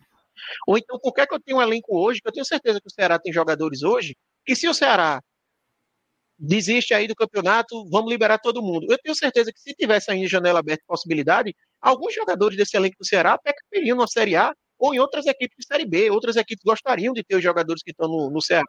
Só que ah, isso como algo positivo do que, ah, não, então eu montei muito bem o meu elenco, então quer dizer que eu fiz um trabalho muito bom. Na verdade, isso tem que fazer você rever de tipo, o que é que tá aqui então, já que eu tenho um elenco que, beleza, tem suas falhas, tem suas limitações, mas ele é mais do que suficiente para ganhar da Tombense. Ele é mais do que suficiente para ganhar da Ponte Preta em casa. Ele é mais do que suficiente para chegar a brigar pelo campeonato. Porque, assim, pegando aquelas classificações que, que são feitas ali no Power Ranking, a verdade é que o Ceará ele faz um campeonato inteiro naquela faixa de não duvide pode chegar. A gente, a gente chega a colocar ele ali como luta pelo G4 como favorito pela condição pré-campeonato. Pela condição financeira do time, pelo do, do, clube, pelo elenco e tudo mais, mas dentro do campeonato, se você tira a camisa do é, Ceará. Não duvide pode chegar. Exatamente, tira a camisa do Ceará e bota a camisa do Tom Bense. Se faz essa campanha, ninguém ia colocar acima disso, não. Ninguém ia pensar que ia fazer um campeonato ah, tá escorrendo os dedos o, acesso que Nicasso falou. É um campeonato ali, às vezes ele tem uma sequenciazinha e fica tantos pontos do, do, do G4, aí perde, volta lá para baixo, aí distancia. Então, enfim, é um, um, campeonato muito abaixo e dá para a gente ver que o problema está muito além disso. Né? A gente já vê comentários de tipo, Guto vai sair, Guto vai cair, cadê Guto? Tira ele. Mas alguém acha que vai chegar um novo treinador e vai, e vai mudar? Não, assim? não. Agora, só, quando agora, o Mioca falou do clube sanado, é, saneado, o... até isso é preciso observar porque a condição financeira, a condição econômica do Ceará é uma condição muito boa pela quantidade de sócios que tem. Chegou a bater 50 mil, caiu um pouco para 40, mas está sempre ali com uma base, uma base muito sólida, muito fiel. Mas se não subir esse ano, ele irá para o segundo ano de cota de TV de 8 milhões, de 10 milhões. Passou cinco anos ali subindo. Na primeira divisão, ele não foi. Não, o Ceará não foi é, os cinco anos o mesmo valor. Ele conseguiu. Foi, foi subindo o valor da previsão de pay-per-view, de premiação pelas permanências e tal. Ele se, ele, o Ceará se condicionou a, a, ser aquele tamanho de clube.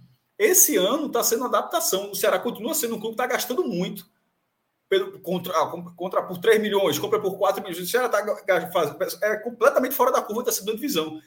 Um, porque tem a capacidade. Dois, porque se for para a primeira divisão, resolve isso rápido. Mas se não subir, já começa a virar um pequeno problema. Porque em algum momento a receita irá cair e as contas não irão parar de chegar. Mas aí é, é porque eu, eu, acho que exige, Cássio, também uma, uma questão de como saber gerir dinheiro, né?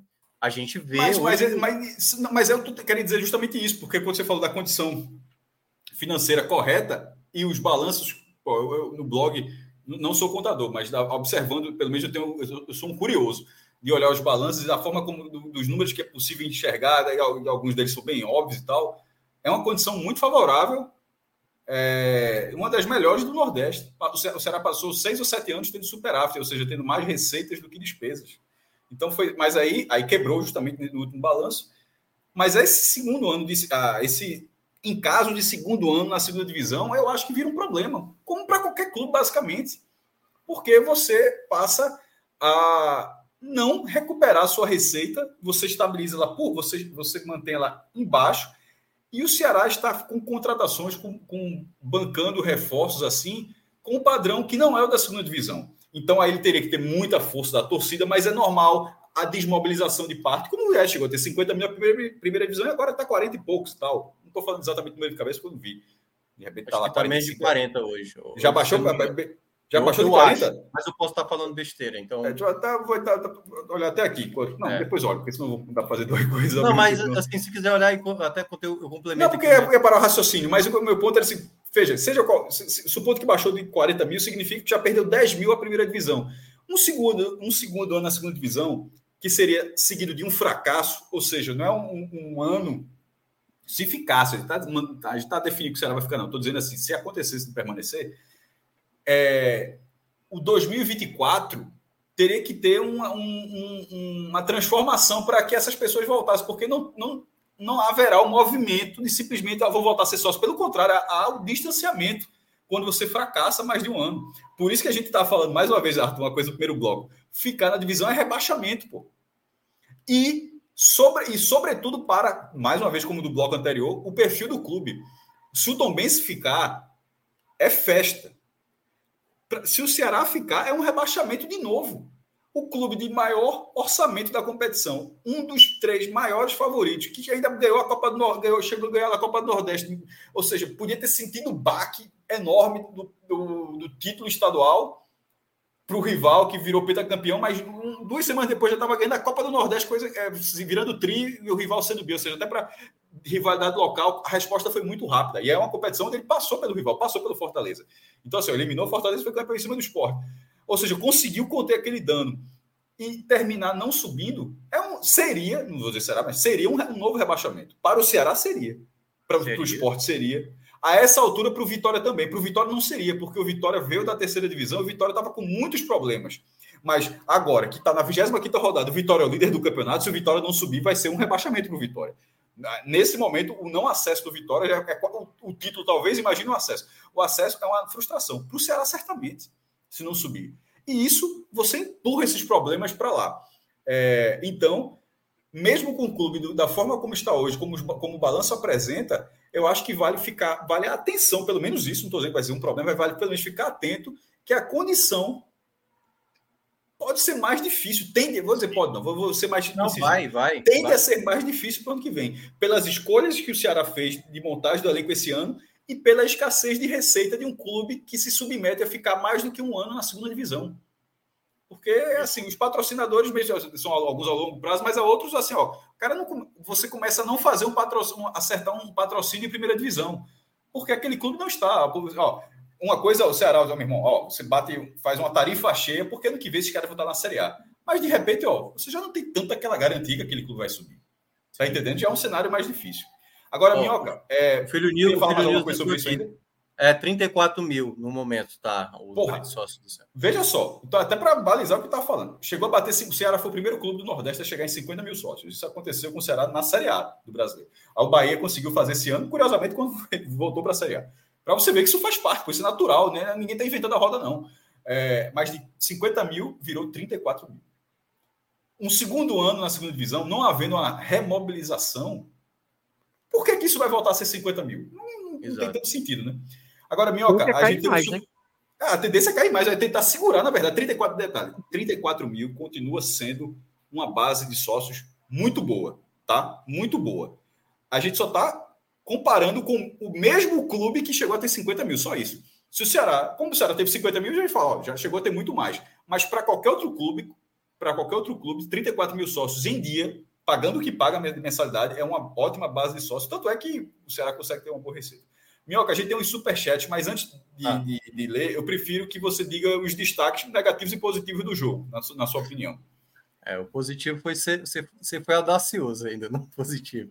Pô, chegou porque, a fazer 2x0, 10 minutos teve É, pois é, porque nos 10 primeiros minutos, né, o Eric foi o jogador que acaba fazendo o gol ali de cabeça e dá o passe ali para o Barleta fazer o gol, né? Então, nos minutos iniciais ali, o melhor, o melhor recorte do Ceará na partida, os 10 primeiros minutos, talvez Eric, né, mostrando ali, né, que pode ainda ser um jogador. Eu gostei da escalação do Guto, gostei que o Jean Carlos, por exemplo, do lado esquerdo, apesar de eu fazer ressalvas dele caindo pela esquerda, é, mas ele participou de muita jogada ofensiva.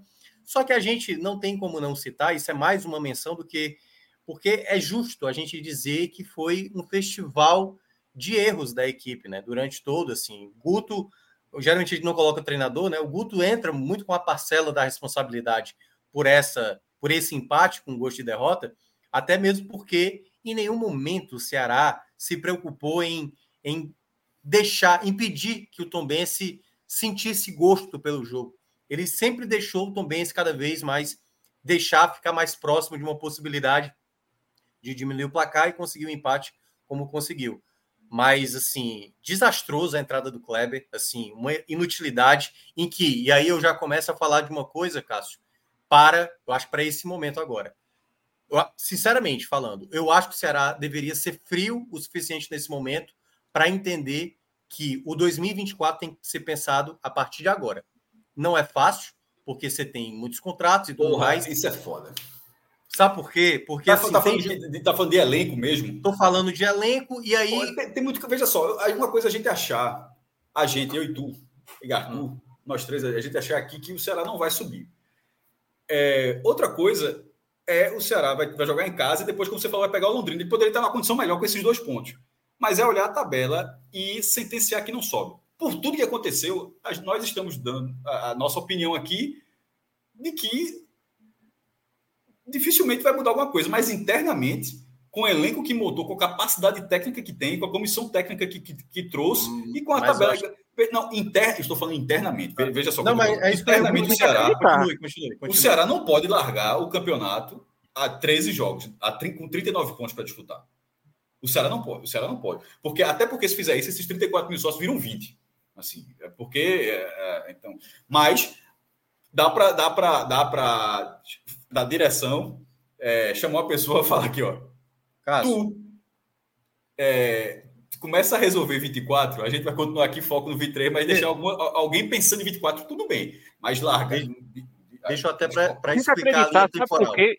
sabe por quê, Minhoca? Assim, o Ceará, tá, a gente está falando como o time está blazer, acreditando, que eu acredito que todo mundo entrou hoje no, no, campo dizendo a gente tem chance de acesso. Se esse time começar a largar, eu tenho medo até de começar a ter até preocupação lá embaixo na tabela. Eu, eu acho muito difícil chegar nisso, até pela quantidade de pontos que tem. Só mas assim, se, o, se, se, se o Ceará chegar uma hora que fizer conta, para mim já é algo absurdo, assim, sabe? Se chegar uma hora que ele não, mas eu acho que chegar assim e começar a fazer alguma conta já é algo muito absurdo. Então, não, a, não, a, não, ser que o Ceará faça a mesma coisa que fez no ano passado de trazer um cara que se, sequer era treinador, né? Foi apostado no Lúcio Gonzalez, sabe-se lá por quê. E, e, e, aconteceu o que aconteceu. Mas o, o, que eu falo, isso que vocês estão mencionando, isso já é, é assim, vocês acabaram de chegar no capítulo tal. Pois é, isso aí já aconteceu há dois capítulos atrás. Quando o Ceará empata com o Ituano, já tinha muito torcedor largando ali, certo? Aí depois veio o tropeço fora de casa contra o Vitória, por exemplo, e aí foi, pô, mas é o Vitória fora de casa, líder do campeonato e não sei o quê. É, pô, é, era, jogou bem contra o Vitória, poderia ter, ter ganhado o jogo. Só que quando enfrenta a Ponte Preta em casa, você abre o placar, joga mal o primeiro tempo, abre o placar e toma o gol do empate, o jogo da Ponte Preta já era aquele discurso. A torcida largou, mas internamente o Ceará já não, o Ceará não pode falar isso. E aí é por isso que eu estou dizendo: veio o discurso na semana para falar o seguinte: não, a partir de agora a gente fez esse pacto, a gente não vai perder. Que até é meio contraditório, né? Porque empatar, por exemplo, não é perder. Mas esse discurso interno, antes, né? Que era a solução, né? O... É, exato. todo o discurso, todo o apoio que o torcedor podia dar, porque o torcedor esteve no aeroporto, pô, mesmo irritado com a campanha da equipe, foi lá, todo mundo abraçou. Eu não tenho dúvida que a volta agora para casa não vai ter torcedor apoiando, não vai ter. a tendência é que o jogo contra o Criciúma, se der 8 mil pessoas, é muita coisa, velho. Se der 8 mil pessoas no Castelão, com, com Ceará e Criciúma, é muita coisa. Porque nesse momento, e aí pela minha bolha, muita gente, é assim, muita gente já martelou que o Ceará não tem mais condições. Porque o efeito positivo, Cássio, não era nem para ser esse jogo. Esse jogo era para ser aquele, beleza, ganhamos, a gente não podia deixar escapar ponto. Agora, o jogo para a galera abraçar seria o jogo do Criciúma. Quando você perde a possibilidade de perder um jogo como esse, deixar escapar uma vitória como essa, né? É, o empate que foi, 2 a 0 no placar contra o Tom Bense e deixar empatar, aí, meu amigo, já era a situação. Nesse momento, o que é que vai acontecer com o Ceará, no, no Ceará, Cássio?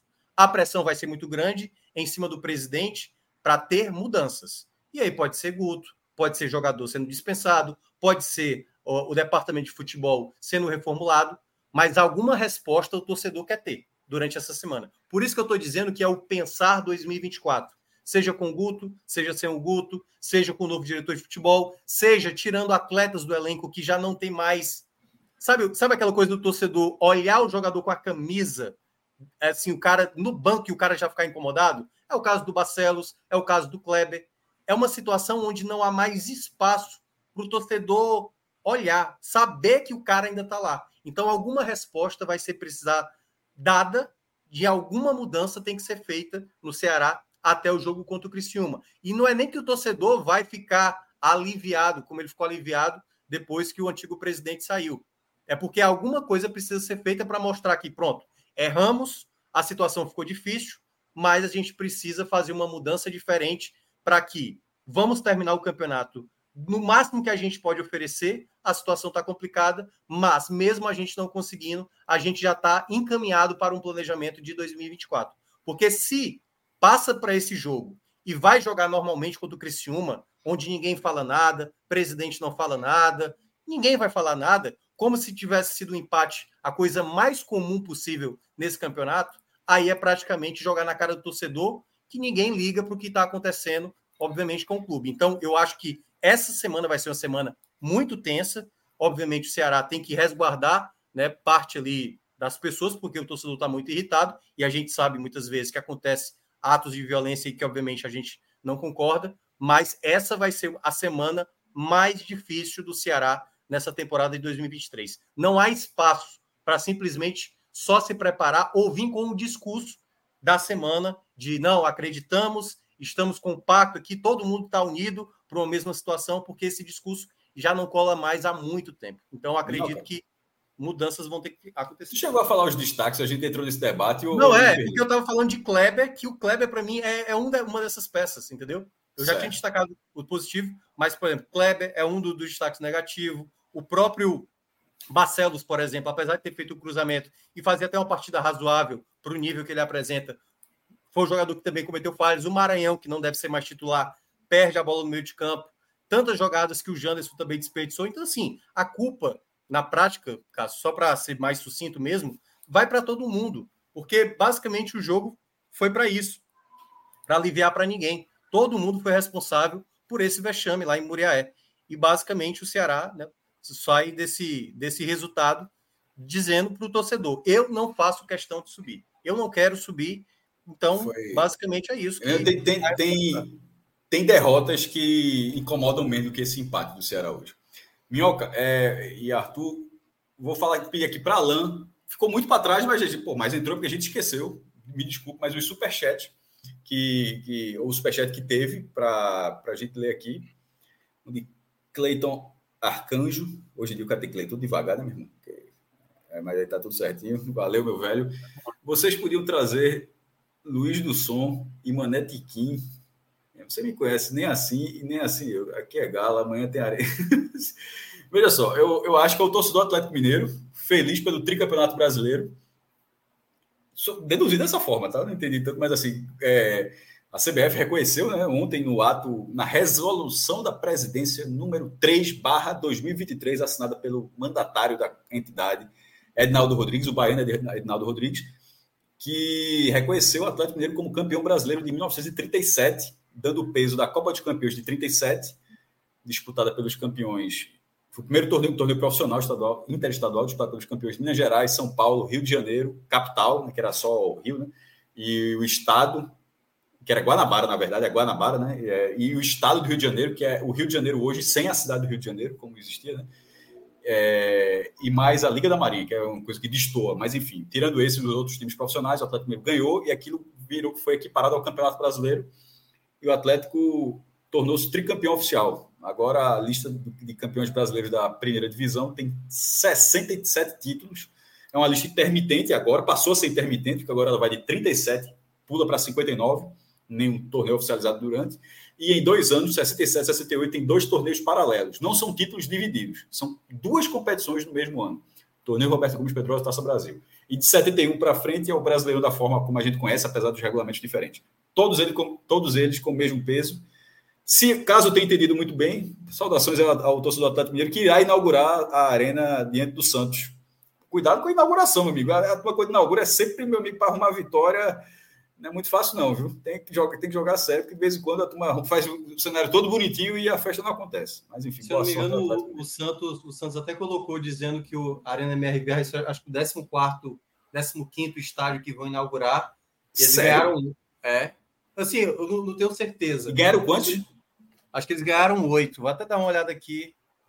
Mas eu acho que é algo desse tipo. O Náutico que inaugurou a Arena Pernambuco, um a um com o Sporting de Lisboa, o, famoso Popotin. E o Santa, considerando a conclusão da neve foi Santa e Flamengo, Flamengo do Rio, 0 a 0 é, A área do Retiro, que é de 37, foi Esporte Santa Cruz, um amistoso também, Esporte de 6 a 5 Fora daqui, é... O esporte inaugurou a Arena Castelão. Não, não inaugurou. Quem inaugurou. Não, foi sim, foi Fortaleza Esporte. Foi o primeiro. Foi, a, foi a reinauguração, é. A. É, não, é, mas a Arena, eu falei, Arena Castelão. A Arena Castelão. Porque o segundo jogo, o, o, primeiro gol saiu do segundo jogo, que é de Kleberson, que é Ceará 0, Bahia 1, foi uma rodada dupla. Mas o primeiro jogo foi Fortaleza Esporte. E o Esporte 0 a 0 o Esporte também inaugurou a do Palmeiras. É, esse venceu no Allianz Parque né, em 2014, ganhou 2 a 0 a, assim, tem outro, várias outras. O, Grêmio inaugurou contra o Hamburgo, que foi até a final do Mundial de 83. O Grêmio chamou Hamburgo, aí fez o, o estádio dele, inaugurou. Enfim, eu não sei de cabeça as outras inaugurações por aí, não. Mas amanhã será do Atlético Mineiro. Ah, do Atlético Paranaense eu lembro, acho que foi Atlético, em 99. A Arena da Baixada foi Atlético Paranaense Cerro Porteño, o Atlético ganhou o jogo. Ó, oh, Cássio, vai ser a, o 22 estádio que o Santos inaugura. Aí são 14 vitórias do Santos, quatro Porra. empates e apenas três derrotas. Chato. E aí, Vai ser tudo com o Pelé também, né? Aí, ó, destacando. É, é... Deve ter sido muito da época do Pelé, né? É, inaugurou o Rei Pelé, Seleção de Alagoas 0, Santos 5. Inaugurou São Januário, Vasco 3, Santos 5. Inaugurou o Barradão, Vitória. São Januário, que foi com o Santos? Foi com o Santos. Que ano tá isso aí, né? Será que é uma reforma? Qual ano desse jogo? 21 de abril de 1927. É, eu acho que inauguração de verdade mesmo. Porra! É. Aí teve aqui o Barradão, Vitória 1 Santos 1 em 1986, 11 de é novembro. É, tem muito estádio aqui, viu? Muito estádio mesmo. Ah, eu lembrei de outra inauguração curiosa. Esporte e Náutico inauguraram o estádio de Paulo Afonso na Bahia. E esse é o único clássico dos clássicos que não aconteceu em Pernambuco. Foi Paulo, é. Paulo Afonso é a cidade que. E não é muito longe, não, tá? Ela é do outro lado do rio. você, você atravessa o, o, Rio São Francisco e foi no estádio lá de Paulo Afonso. Mas esse, esse retrospecto do Santos é foda. Vamos para o próximo. Para o próximo, teve mais algum aí? Tem mais um. Luiz Brito, pô, deve estar tá muito puto. Ah, mas esse cara é tão pra cima assim que ele deve é, deve estar tá puto, mas com medida. Esse é, é, o. É o, é o... uma luz no fim do túnel, né, Cássio? Não, é o módulo 5. Não, Luiz Brito é o módulo 5 do, do, do, curso de Fred, do Fire. Módulo 5, o módulo alfa, é, é, forma, formado. É um gigante. Por vezes, Fred aprende um pouco com ele também. Mas, enfim, é, um abraço para Luiz. É, quando o Náutico joga a pré-Copa do Nordeste. Luiz, eu não sei se você assim acabou se confundindo. O Náutico não jogará a pré-Copa do Nordeste, tá? O Náutico está na fase em grupos. É, já Vai estão jogar pré o Santa. É, exatamente. Os 28 clubes da Copa do Nordeste ano que vem já estão definidos. Do, são 16 na fase principal. 12 já estão garantidos na fase principal e os outros é, os outros 16 vão disputar as quatro vagas restantes. Pernambuco tem direito a quatro vagas. O esporte, como campeão pernambucano, está na fase de grupos. O Náutico, como melhor ranqueado, a parte do campeão pernambucano, está na fase de grupos, 37 no ranking. E o ranking que vale é o do ano passado. Aliás, é o, desse, é o que saiu ano passado, mas o ranking desse ano é o CBF 23. E as outras duas vagas são na preliminar. Uma delas pelo ranking, que é, ficou com Santa Cruz, 59 lugar, e a outra que é também pelo estadual para o vice-campeão, que ficou com o Retrô. Ah, dando uma passagem geral, por exemplo, é, o Fortaleza do Ceará, vai Fortaleza como campeão e Ceará pelo ranking, e Ferroviário, e para preliminar, Ferroviário pelo ranking e Iguatu como terceiro no estadual. Na Bahia. Não, não, não. Fase... Eu, eu acho não é o Iguatu, mas não? Eu acho que é Iguatu, terceiro lugar, não? Eu, a, pre, a, primeira chamada não é para o melhor do estadual, não? Da, da fase pré? Não, não, não, não. Na fase pré é o contrário. Na fase de grupos, a chamada é o estadual. Tipo, a fase de grupos é o estadual. Aí na preliminar, inverte e a chamada vira o ranking. Entendi. Posso estar muito enganado, mas é dessa forma, estava vendo assim, é justa, tem até essa curiosidade.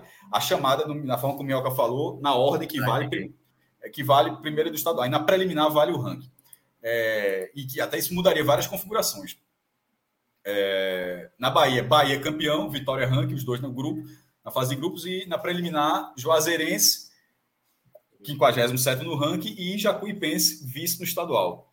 Enfim, coloquei lá no blog, tem todos os estados, no Piauí, que são duas vagas apenas, o Piauí tem uma na fase de grupos, que ficou o River, campeão, e a outra foi o Altos, que acabou de cair para a quarta divisão, vai pelo ranking. Uh, o Botafogo, que é o único time do Nordeste na fase na segunda fase da Série C, está na preliminar. Mas, enfim, respondendo a Luiz Brito, fique tranquilo que o Náutico está na fase de grupos. Ou seja, o Náutico só volta a jogar agora oficialmente no Campeonato Pernambucano.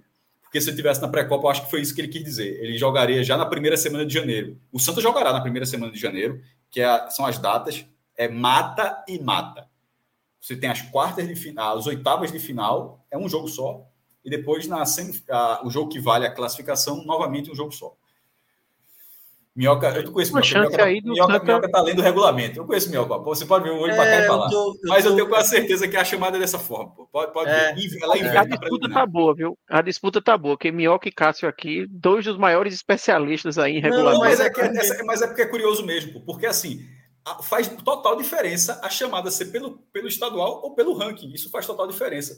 Mas colocaram que simplesmente na preliminar é o contrário. É. Mas é, eu acho que eu confundi. Eu tinha colocado aqui sem querer, acho que o Atlético Cearense, por isso que eu tinha feito errado. Mas é isso mesmo. O Iguatu foi o melhor do estadual e o Ferroviário tem o melhor ranking, tirando quem já foi chamado. É isso mesmo. É, dessa vez vai, né? Porque foi o Iguatu que perdeu a vaga na Copa do Brasil. Foi o Pacajus que perdeu a vaga na Copa do Brasil. Aquilo ali. Ah, veja, aquilo é pouco falado. Mas aquilo é uma vergonha muito grande. É porque o futebol cearense está muito na boa. Mas aquilo é uma vergonha muito grande do futebol cearense, velho. Total, Sim, total. Muito, muito, muito grande. Você faz um campeonato para oferecer a vaga na Copa do Brasil, mas não preenche os pré-requisitos. É, é, é. Aconteceu basicamente, sabe o quê? O, a, no comparativo, a federação é como se fosse a Federação Cearense. Se fosse um time de futebol, ela escreveu um jogador, botou para jogar um cara com é, três amarelos. Irregular. irregular e um jogo, botou um cara irregular. Tá ligado? Foi mais ou menos assim. É uma coisa amadora. Foi, de, ela já sabia da, dessa regra, né? Não, já, já existia. Mas simplesmente já, já. não. Alguém, ninguém lembrou. Ninguém lembrou. Hum. Que tem que ter. A, a galera que não tá fazer vista grossa, né? Quando você faz a Copa Estadual, Arthur, você pode, ela pode oferecer vaga ao campeão da Copa do Brasil, desde que tenha um mínimo de clubes que disputem a primeira divisão estadual. Senão o cara faz uma Copa Estadual e bota todo mundo da Série C do, do estadual. Aí você está, na verdade, usando um meio para dar a vaga para a Série C, tá ligado? E isso faz com que os times da primeira divisão possam continuar disputando. E não teve o mínimo. Aí o Pacajus ganhou e pela primeira vez o campeão da Fares Lopes não ganhou. A... Deveria dar algum jeitinho do Pacajus arrumar uma vaga para os caras mesmo. É, mas aí é que tá, né? O Pacajus foi para a justiça. Eu lembro que o Santa Cruz. Não, mas aí não tem o que fazer. Arthur. Não tem o que fazer. fazer. A, veja só, o Pacajus, não, inclusive, errou também de não ter percebido isso no começo isso, do campeonato. exatamente. Porque, quer é, ou não, também é uma responsabilidade dos clubes, porque não é que foi uma regra criada agora, né? Essa regra já tem uns, é, 3, 4 anos. Só que. Então... É um pouco diferente do caso que eu ia falar, porque o Santa Cruz aconteceu o seguinte: Santa Cruz, quando ele ganhou a Copa do Nordeste 2016, como ia ter uma, uma migração de que a Copa do Nordeste ia passar a dar a vaga da Sul-Americana no ano seguinte, aí o Santa Cruz ia ter a vaga da Sul-Americana de 2016 e de 2017. Aí Isso ele jogou em 2016. Depois. Isso. Aí depois, quando foi em 2017, a Comembol disse, ó, não pode mais ter vaga internacional para torneios regionais. Isso. Tem que ser para torneios nacionais. Aí o Santa perdeu a vaga. E eu me lembro, não sei do que, é que deu. A Santa tem um cala-boca de leve, que foi a vaga nas é, oitavas. Isso, mas o Santa chegou a falar, eu me lembro de ter tido uma nota de que ia judicializar, que tinha o direito e tal. E eu me lembro muito disso, Cássio, porque quando o Santa conseguiu a vaga, lá em 2016, tinha aquela questão da Copa do Brasil, né? Que para você ir para a Sul-Americana tinha que sair antes. E aí tinha muito torcedor do Santa, eu me lembro em 2016, dizendo, não, vamos continuar na Copa do Brasil, já tem a Sul-Americana em 2017. E eu me lembro que eu falava, não, meu amigo, o Santa nunca jogou a Copa Sul-Americana, tem que, tem que jogar, pelo amor de Deus. Imagina se o Santa Aquele... tivesse deixado para jogar em 2017. Aquele caso ele é muito curioso, é... porque na regra o Santa deveria ter jogado. Ele teria, ele teria dado muita sorte, na verdade, que ele, teria, ele ia conquistar duas vagas na Sul-Americana pelo é. mesmo título. Mas assim, simplesmente estava na hora certa, no lugar certo, numa mudança de configuração, porque as vagas da Sul-Americana elas eram ofertadas no mesmo ano que você ganhava a Copa, a Copa do Nordeste. Você já ganhava tipo em abril, você era campeão do Nordeste abril, maio, em julho, agosto, tu estava na Sul-Americana. Aí passou a, a, a, colocar todas as vagas seriam necessariamente para a temporada seguinte. Só que precisava ter essa confirmação, como o Arthur falou. Então, assim, seria, ele seria beneficiado nessa mudança. Mas, assim, não tem culpa, não, culpa não tinha. Aí ganhou a vaga e quando chegou perto, riscaram. Aí. Só. Só para deixar claro, acho que o Cássio já deve ter feito isso também lá na matéria do portal dele, né? Que é os confrontos, se for mantido tal qual o ano passado, né? Da, não, eu acho da, que não fiz, não. Já, tá, já tem essa pré-definição. Eu... É porque, assim, lembra que nesse último ano era assim: o melhor do Sim. ranking pega o 16. Não teve sorteio, na, na verdade, não, não teve sorteio. sorteio. Isso, é um, é, seria um 16, 2, é. 15. Ah, não acho que eu coloquei, e não. Aí, aí. O América eu já vi que o Santa vai cair. É, o, Amé... o América foi campeão Potiguar, né? Tu tem isso aí, tudo aí? Se tiver, fala aí, pô. Se tiver tenho, essa... tenho. Ó, passa aí. A... Uma vaga vai sair do duelo CSA contra Iguatu. Quem passar pega Altos ou Santa Cruz, certo? Então, esse aqui vai sair uma vaga. Exatamente. Veja só. Altos ou Quer dizer que foi bom o Altos cair hoje, né? Olha, o Minhoca já vai fazer meu dia fechar feliz hoje. Já, já deu esperança, o Altos caiu. Veja só, é, é Altos e Santa? Isso. É, o, o, Santa tá em. É... Peraí, aqui tá um, dois, três, quatro. Ve, cinco, meu amigo, veja só. Você vai ficar triste agora. O jogo vai ser. Ah, joga no Piauí. É, Não, sei. O Altos, veja só, o Altos é o 58 no ranking da CBF. O Santa é o 59 uma posição. É isso mesmo, é nessa ordem. CSA Iguatu contra Não, Altos. Mas, mas assim, vai, porra, meu irmão, no universo de 200 times, o, time é o número 58, o outro é o 59, porra. Claro, mas assim, só um detalhe, né? Eu não sei quando é que a, a, a CBF vai definir a questão desses duelos. Pode ser que, se for após 2023 ter terminado, pode ser que seja o ranking ao final. Não, não é, não. na última vez não foi assim. Na última não vez não foi assim. assim. E, é, não foi assim. Essa discussão já pode até acontecer. Mas se for, vai abrir um precedente perigoso, porque aí pode ser que as vagas sejam pelo ranking novo. Aí é só, essa discussão existiu porque o Botafogo, pelo ranking, o Botafogo queria ter jogado em João Pessoa contra o Santa. Esse, esse já aconteceu nesse ano. O jogo foi Santa e Botafogo. Aí o Botafogo disse: Ó, eu estou na frente do Santa Cruz no ranking de 23 e o jogo já estava acontecendo com o ranking publicado, o é. novo ranking. Só que, ó, não vale o ranking novo. Então, assim, se fizerem, é uma, é uma viradinha de mesa, tá? Porque essa, aconteceu exatamente é. isso esse ano. Se, se tivesse.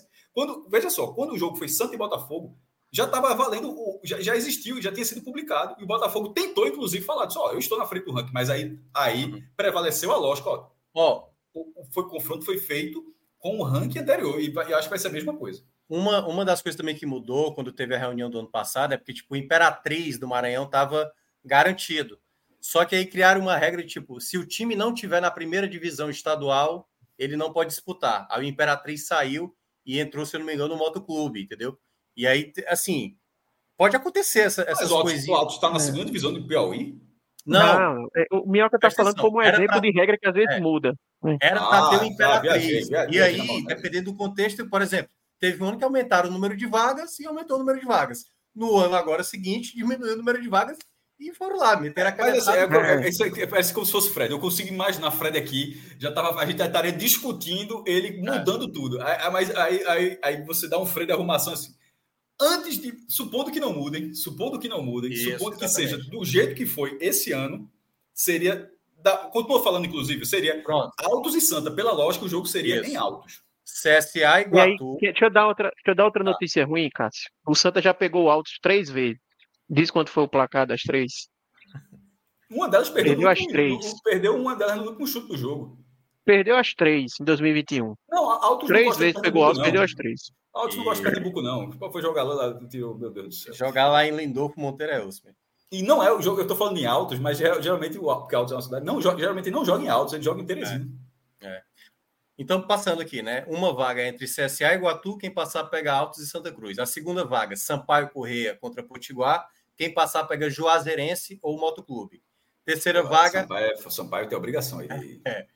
Terceira vaga, ABC contra Souza. Quem passar pega Botafogo da Paraíba ou Jacuipense. Só, só um, um, um, um, voltando aqui, um freio. A disputa pela vaga pode chegar a ser Sampaio e Motoclube, então, é? Pode ser Sampaio e Motoclube. Pode, Super pode. clássico do, do, é. do, Maranhão. Segue aí, segue. Também pode ser Souza e Botafogo, né? Pode ser pode. também duelo de paraibanos nessa chave é. aí. Ou ABC e Botafogo, que pode ser duelo de Série C aí, né? Que é o ABC tá para cair. Vaga 4, Confiança e Retrô. Quem passar pega Ferroviário ou Asa. Esse, essa aqui da quarta vaga achei bem pesado. Confiança, é, mas...